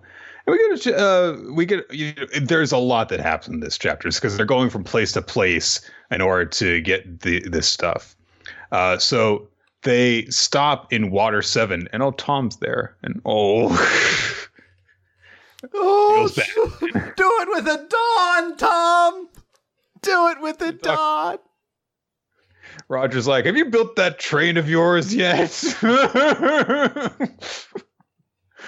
um, and then really weird little moment. Like Oden sees a young Frankie. Is like, "Hey, you're an orphan. I want me to put in a word with your with our captain, get you on board our ship." And Frankie's like, "No, fuck you. I don't like pirates." So, uh, yeah, okay. Now I Um, wonder if that might be the reminder, because it's always been kind of a thing. Frankie's family was abandoned by pirates, or Frankie was abandoned by pirates. They Right. mentioned that at the end of like the big, uh, like Frankie kind of joining the Straw Hats thing, and kind of did a reminder here. And it's always kind of been a theory. Like I wonder who Frankie's family was, and or, or, or specifically, I guess, where he came from. What what pirates abandoned him? So I wonder if this is a reminder that we might get like a payoff set up Hmm. like later on down the line. I, I I was thinking about the idea of doing like big predictions for each of the series this year. I didn't have time to like put it all together, but if I was to make a big prediction, I was gonna say they were, we're gonna find out a monumentally large thing about a member of the Straw Hats this year. And part of me was like, maybe because we may not get something for Zoro, but maybe there's a chance we find out something about Frankie and his family. Maybe we won't. Hmm. Maybe that's the part of me that's like, fucking JJ Abrams. Frankie doesn't need a special family or something like that. Uh, but part of me is also wondering. His last name is Skywalker now. Deal with it. it's one of those things where you're Here's like, the dramatic final shot of the movie featuring Rey and BB-8, who did nothing in this movie. we don't need them to. It's just one of those things where I'm like, maybe this is irrelevant, but part of me saying maybe this was meant to be a reminder to some sort of payoff because we're we're running out of people for it to be essentially, and Maybe this. it's yeah. Yeah, I mean, maybe it's nothing. Maybe they were just no name pirates or something like that. But for these reminders, They to were nobodies. Yeah. Don't worry, So- Palpatine fucks though. Uh, they go to Fishman Island uh, in order to speak with Neptune, who in this at this time had only recently become the king. Uh, and so they're like, "Oh, well, I, listen, I don't know, you can't be here, Roger."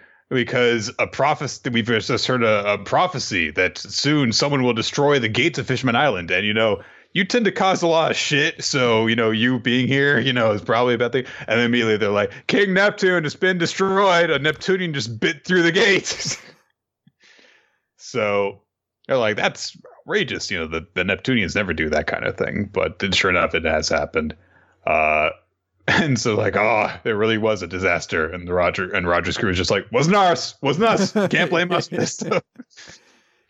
And we actually meet Charlie, the uh, prophet who was in the Fishman Island arc, and she's three years old at this point and has her own little like uh, crystal ball and stuff that she's uh, seeing stuff through.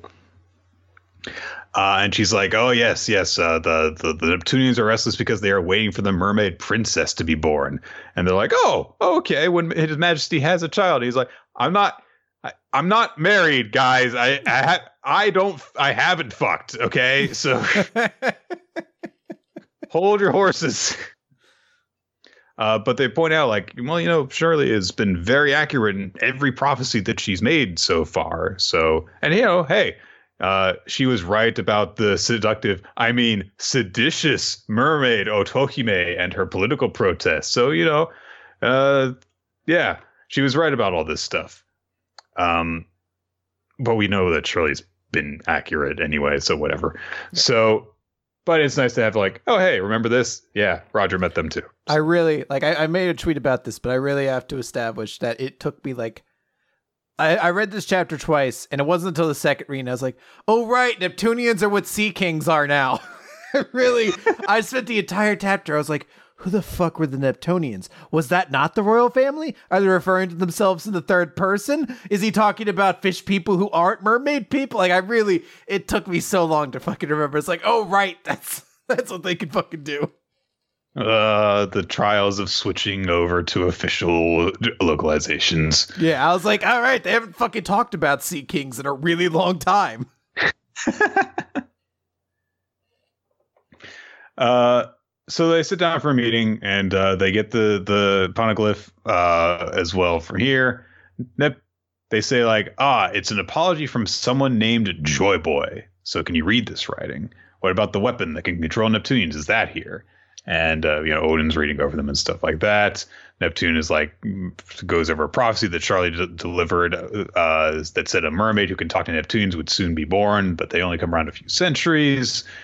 Uh, so yeah, they're like, ah, so you're saying your daughter will be a weapon that will destroy the world? It's like it's just a prophecy. Shut up. So, uh, Roger asks when the mermaid princess is going to be born, and this is like the one hint of Charlie being like a three year old because she's like, in 10. And she holds up her hands to indicate 10 in 10 years. I do kind of wish that when she was speaking, it was a little bit more like, yeah, she's a little kid. It would have been an opportunity to have like a little bit of goofiness of like everyone puts all their faith in this little girl who can't spell very well yet, you know. Um. Anyhow, so they set sail after that. Uh, I do like as, as they're going from place to place. We do also get a montage of them just on it on journeys and stuff, and there's bits of them like you know singing Binks' Sake and stuff like that. Uh, Toki falls ill, and they're like, "Hey, we should get her to Wano um, and have her disembark there." And uh, so uh, Dogstorm and and uh, Cat Viper are like, hey, you know, Kimon and the others don't know about Lady Toki, so we'll stay here with her. And uh, Oden's like, yeah, and I'll stay here too. And Toki's like, no, no, no. And look, you you've got to go. If you are the type of man who stops now, then I'm getting a divorce. so they indeed stop in uh, Wano, and it's really like Oden's got to be a dick you know, he can't be genuine with people, even the people who trust him the most in the world. So they're like, "Oh, thank goodness you're here, Lord Oden. Uh, you left Kuri in our hands, and all of Wano is." Uh, da, da, da, uh, and Toki's like, "Hey, listen, if you care for Oden, then I beg of you, you've got to let him." And before she can even say, it's like, "I'm leaving." He just immediately turns his back and walks out. And uh, basically, he was only in Wano for a few hours before he le- departed again. Uh, but it's just the type of man that he is, Chris. Uh, you just can't uh, can't hold him down. Well, he can't be nice to people about stuff. He's got to act like he's a dick. Yeah, so. I mean, it's it's also a level of like he probably isn't a great king Like he No. it's one of those things, but I understand why he's also it's that thing of like that allure of like you're part of destiny or this this Mhm. weird thing like he's part of everything Roger's been doing and he's like I can't leave it behind now. We're literally at the doorstep of what might be the greatest discovery. They've got to get in one more of human poneglyph history. at this point. Yeah. yeah. and and also in fairness um he's probably trying to spare himself because he's like i can't tie myself emotionally to this place and the friends that i have here Hmm. uh, you know i was able to get myself to leave but it'll be harder and harder to to leave if i you know dwell here and leave my wife here too Yeah. so um so he takes a copy of the poneglyph there and then it goes back to the ship uh and uh, they get to Zoe, and uh, Oden's like, "I've got this strange feeling," Hmm. and uh, we meet the Duke of the Mokomo Dukedom, Genghis Khan. It's a great pun. God fuck, I hate One Piece sometimes. Uh, a bunch of people mob the you know Roger's crew with Garchus and stuff. Uh, and Oden again is just like, oh, it feels so weird to be here. And Roger is also like, yeah, I get it. Yeah, it feels weird to be here. Like something huge is watching us. They get to the final road poneglyph. Odin sees that there is the Kozuki crest above it and is like, that means that we, you know, have this brotherhood with the minks. Little baby Pedro is there and he asks Roger to go along with him. Uh, and Roger says something kind of cool, which is like, "Hey, listen, kid, you're on the waiting list. Everyone gets their turn, their time to shine. When it comes around, you can help us." So, oh, cool little way of saying, "Stay home, kid, and don't die." but uh, we had found several found several real poneglyphs, the four road poneglyphs, and so they sent. Uh, at one point, they sent a port. Buggy wasn't doing very well. And so uh, he caught a fever. He had to stay behind, and Shanks decided, "Hey, I'll, I'll stay here and and uh, get him back to health." He says, "If we're gonna go there, we'll take our own ship someday." So there you go.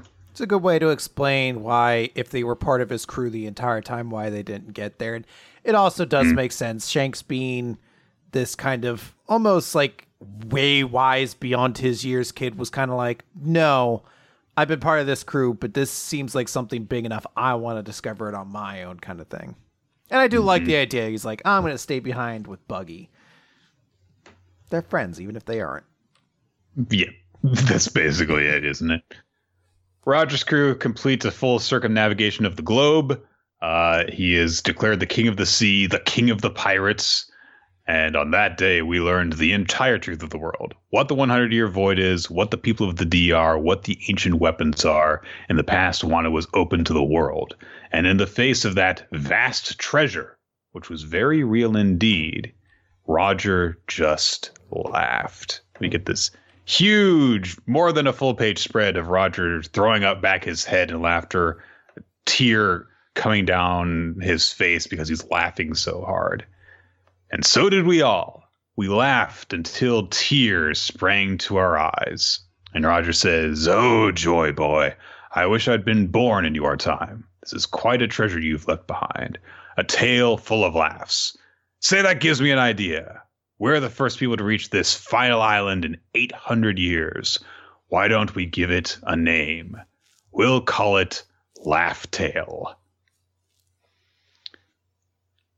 So,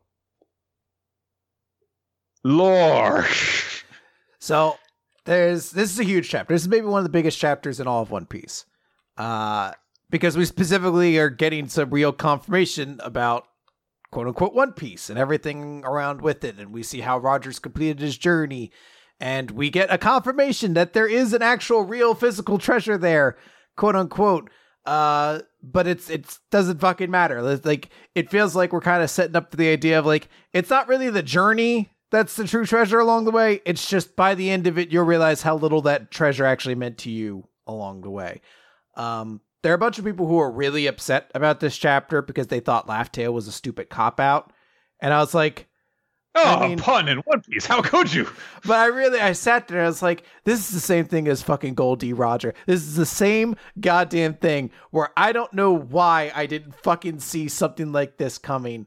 Where you're just like, yeah, of course, Raftel probably has a much stupider name that has just been mistranslated as years and years have gone by, and you're like, fuck, man, I it, it makes sense, like it really does. So I can't be angry. I'm like, this is hundred percent Oda, and it's such a great like revelation after all of this. I, I really like the last page really cements an idea of what One Piece is about. And One Piece often has to deal with like kind of mortality and dreams and making the most out of life. And it it, it feels so fitting that in this big moment where Rogers finds the big treasure, we know he's dying. He's been sick for a while. He's had these issues.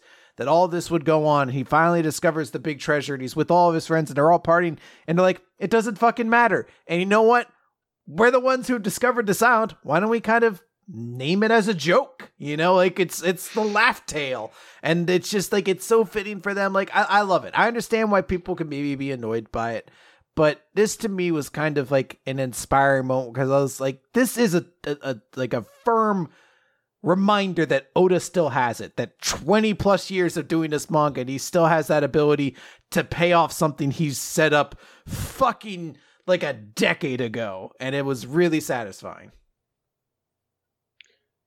I did quite like this chapter. Um, it's weird because it's kind of go it, it literally it is both literally and you know in literary terms all over the place um because they go here and they go there and they go there and all this stuff and we get go between you know moments that don't really have the time to be emotional and then there's a lot more stuff placed on like just doing hey remember this character here's what they were like you know 25 years ago kind of stuff um there's a lot of you know just gratuitous cameos basically going on in this flashback. Uh, I didn't like this chapter as much, as much as I've liked uh, some of the other Oden flashback stuff. Um, but in terms of how this fits into the, the, all of One Piece, this is definitely something you got to pay attention to. So yeah, it I is mean, necessary reading for One Piece fans, basically. And I would presume next chapter we probably are going to start at least getting to, if not, it is the chapter where we're kind of going to end this, and we'll see how Oden dies. But mm. um, yeah, I mean, I feel like we're we're about ready to jump back into things. We got our big reveal out of all of this. Yeah. I do get the impression that things might actually end rather suddenly too, because if they're based off of his journals, this flashback then might not necessarily follow a, mu- a much more sensitive structure. He's, he's not going to be like that girl in fucking Attack on Titan who's writing as she's being eaten, like, "Oh God, oh God, I'm being murdered by Orochi. Help me, please, no." the last thing, the last thing that's being that's being that's sticking out of the mouth is just her hand writing the shit.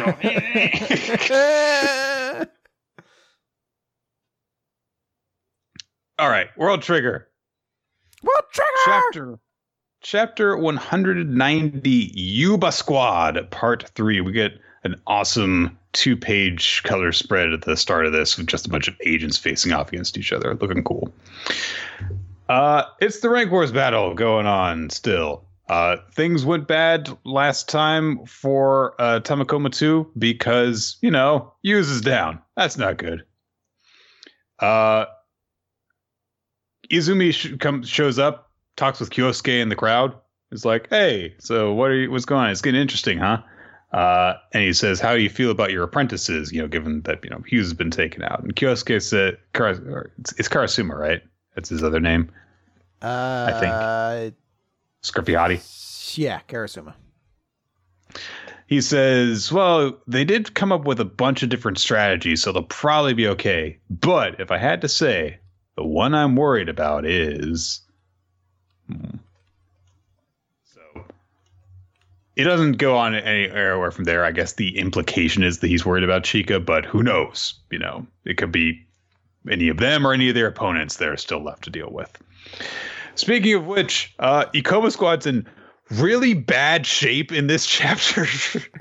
like they start off in bad shape because they've already lost two of their agents. Um, things don't get better for them, No. really. Um, Yuba Squad is going after Minami Sawa, who was involved in the big skirmish surrounding Hughes. Uh, he gets his arm blown off uh, by a combination attack by Obishima and uh, Yuba, and then he starts to fucking run. Uh, so their captain's like, "What? I'm kind of torn on what we're gonna do here because you know if we let him get away, that's all of uh, if we let Inukai rather get away, Ninomiya Squad's going to reunite unscathed. So we can't. How do we get after both of these agents that are running in different directions? And Obishima takes charge. She says, "Hey, Minami was mine. You go chase after Inukai." And so that's what they start to do. They they split up, gang. Uh, they also have to deal with the fact that uh, you know Yuba Squad and Tonooka both have Tamakoma marked. So uh, one of the commentators says that Tamakoma's decision about which enemy to engage with could po- could really affect the flow of the match. Inukai and Yuba starts to have a firefight, uh, but it doesn't really get protracted very long before we cut away. Um, Inukai is fighting as he flees. Chika takes up a position on a roof, and uh, Osamu starts to instruct her and says, "Hey, listen, we're in danger with Tonooka triggering our bombs, so don't use meteor. Instead, your hound will knock our opponents off guard, so the Kuganai can finish them off." And she's like, "All right, got it." And Osamu hops off of the roof, and Tonooka's like, "All right, perfect opportunity. She's all alone now. Hey, Tamakoma is heading your way, Obishima."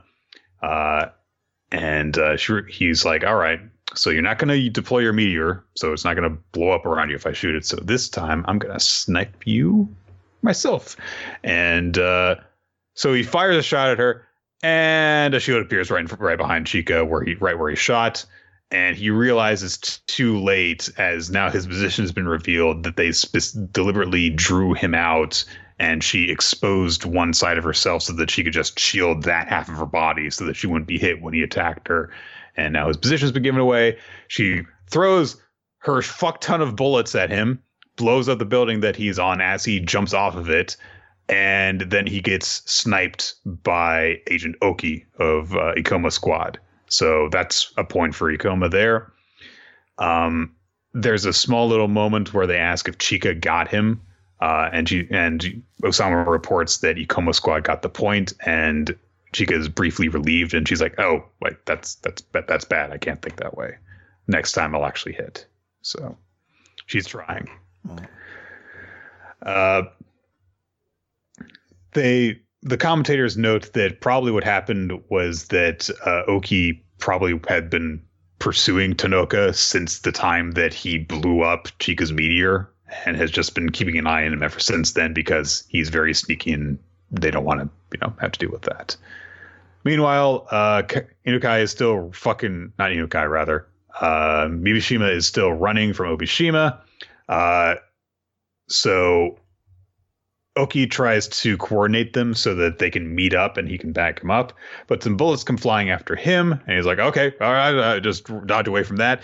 And the bullets come flying back towards him. He's like, "Oh shit, it's it's Ninomiya, and he's got mixed bullets, and he's you know, he's after me. God, die, die, die!" And he dives down between some alleyways, and he cloaks up with his bagworm. And he's like, "All right, I just got," and he gets cut in half.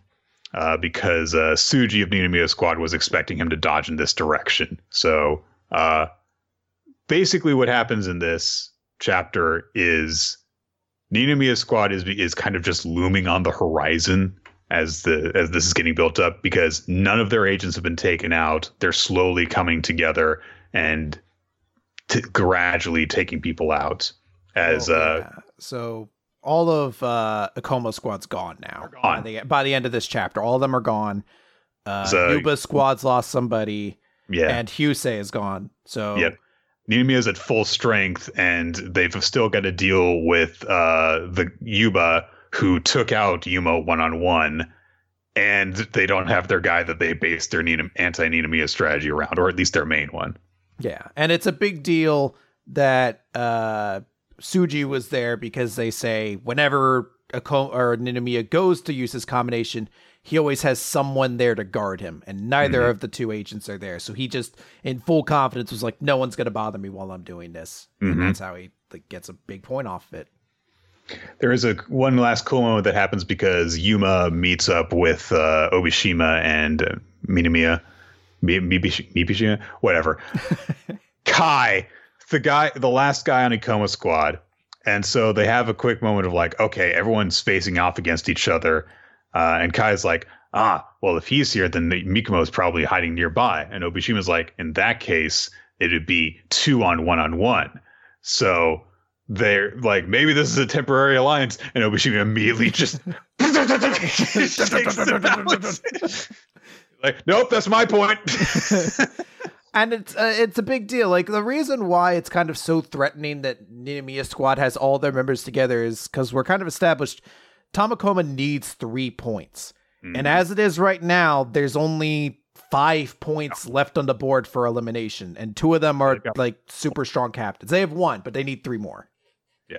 So And, it's uh, like they could survive maybe but that's probably not going to happen especially if it's down to this few people it's not like they can just all run away so it definitely does seem as though things are coming down to Chika playing a pivotal role in this match. How much she can do is going to affect whether they uh, win or lose or get enough points. Now rather. there's there's something that's been on the back of my mind because you know they lost Huse uh, Husei, and that was supposed to be their big trump card against Ninomiya.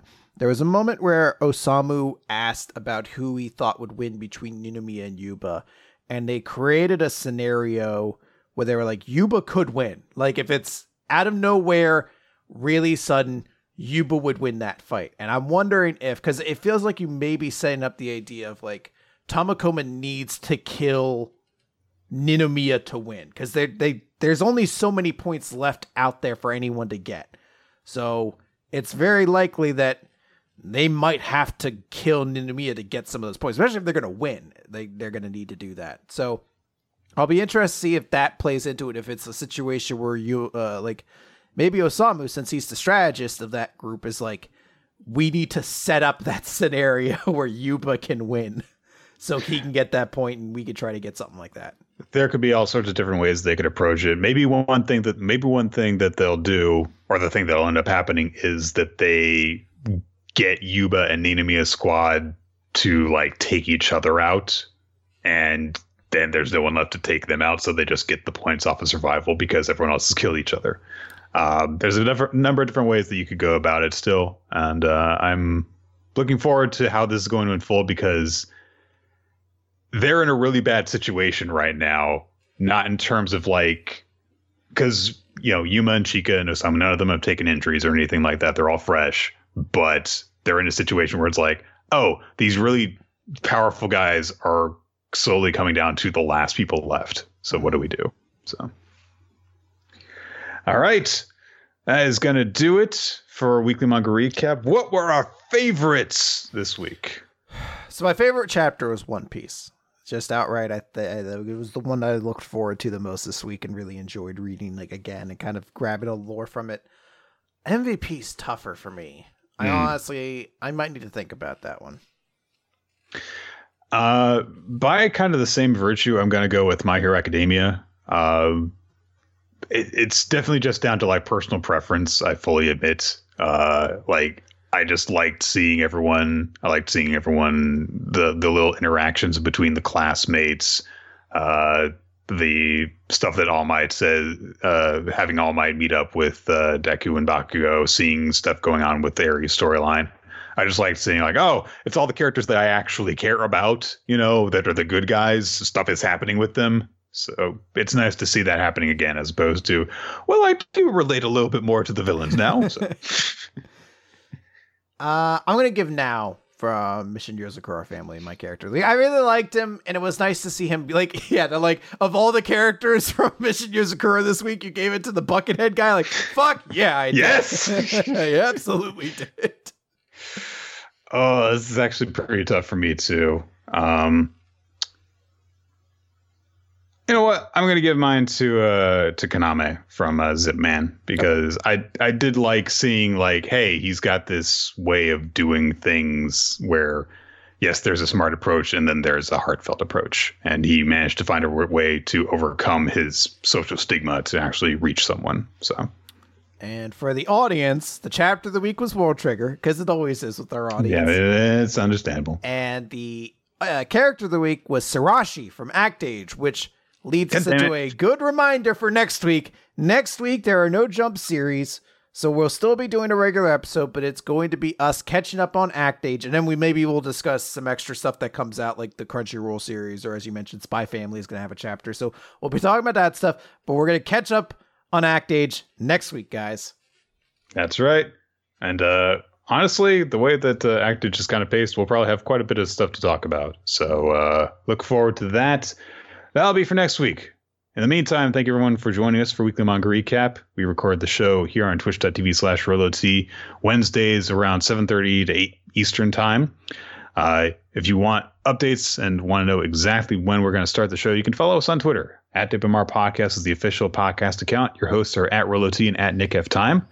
You can also check out our past episodes on weeklymangarecap.podbean.com. Leave a comment, rating, all that good stuff so that you can help us out with the algorithm. We can rise to the top of the hobby section and, co- and overthrow the woodworkers.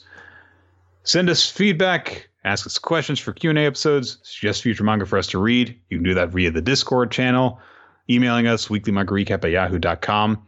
And uh, also be sure to use the Discord to check out the spreadsheet that Ninja X3i maintains uh, that has all of the suggestions that we work that we have worked on in the past, the uh, weekly MVPs and favorite series and all that stuff.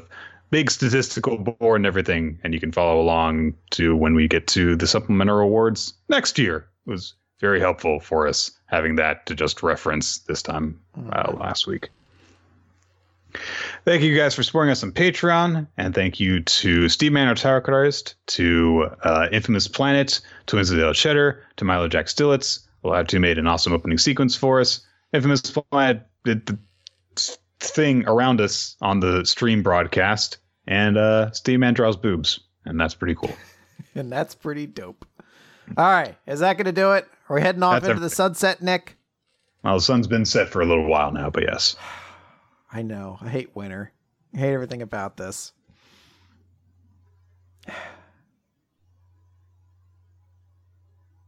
Bye, everyone. Goodbye. I hate this fucking state.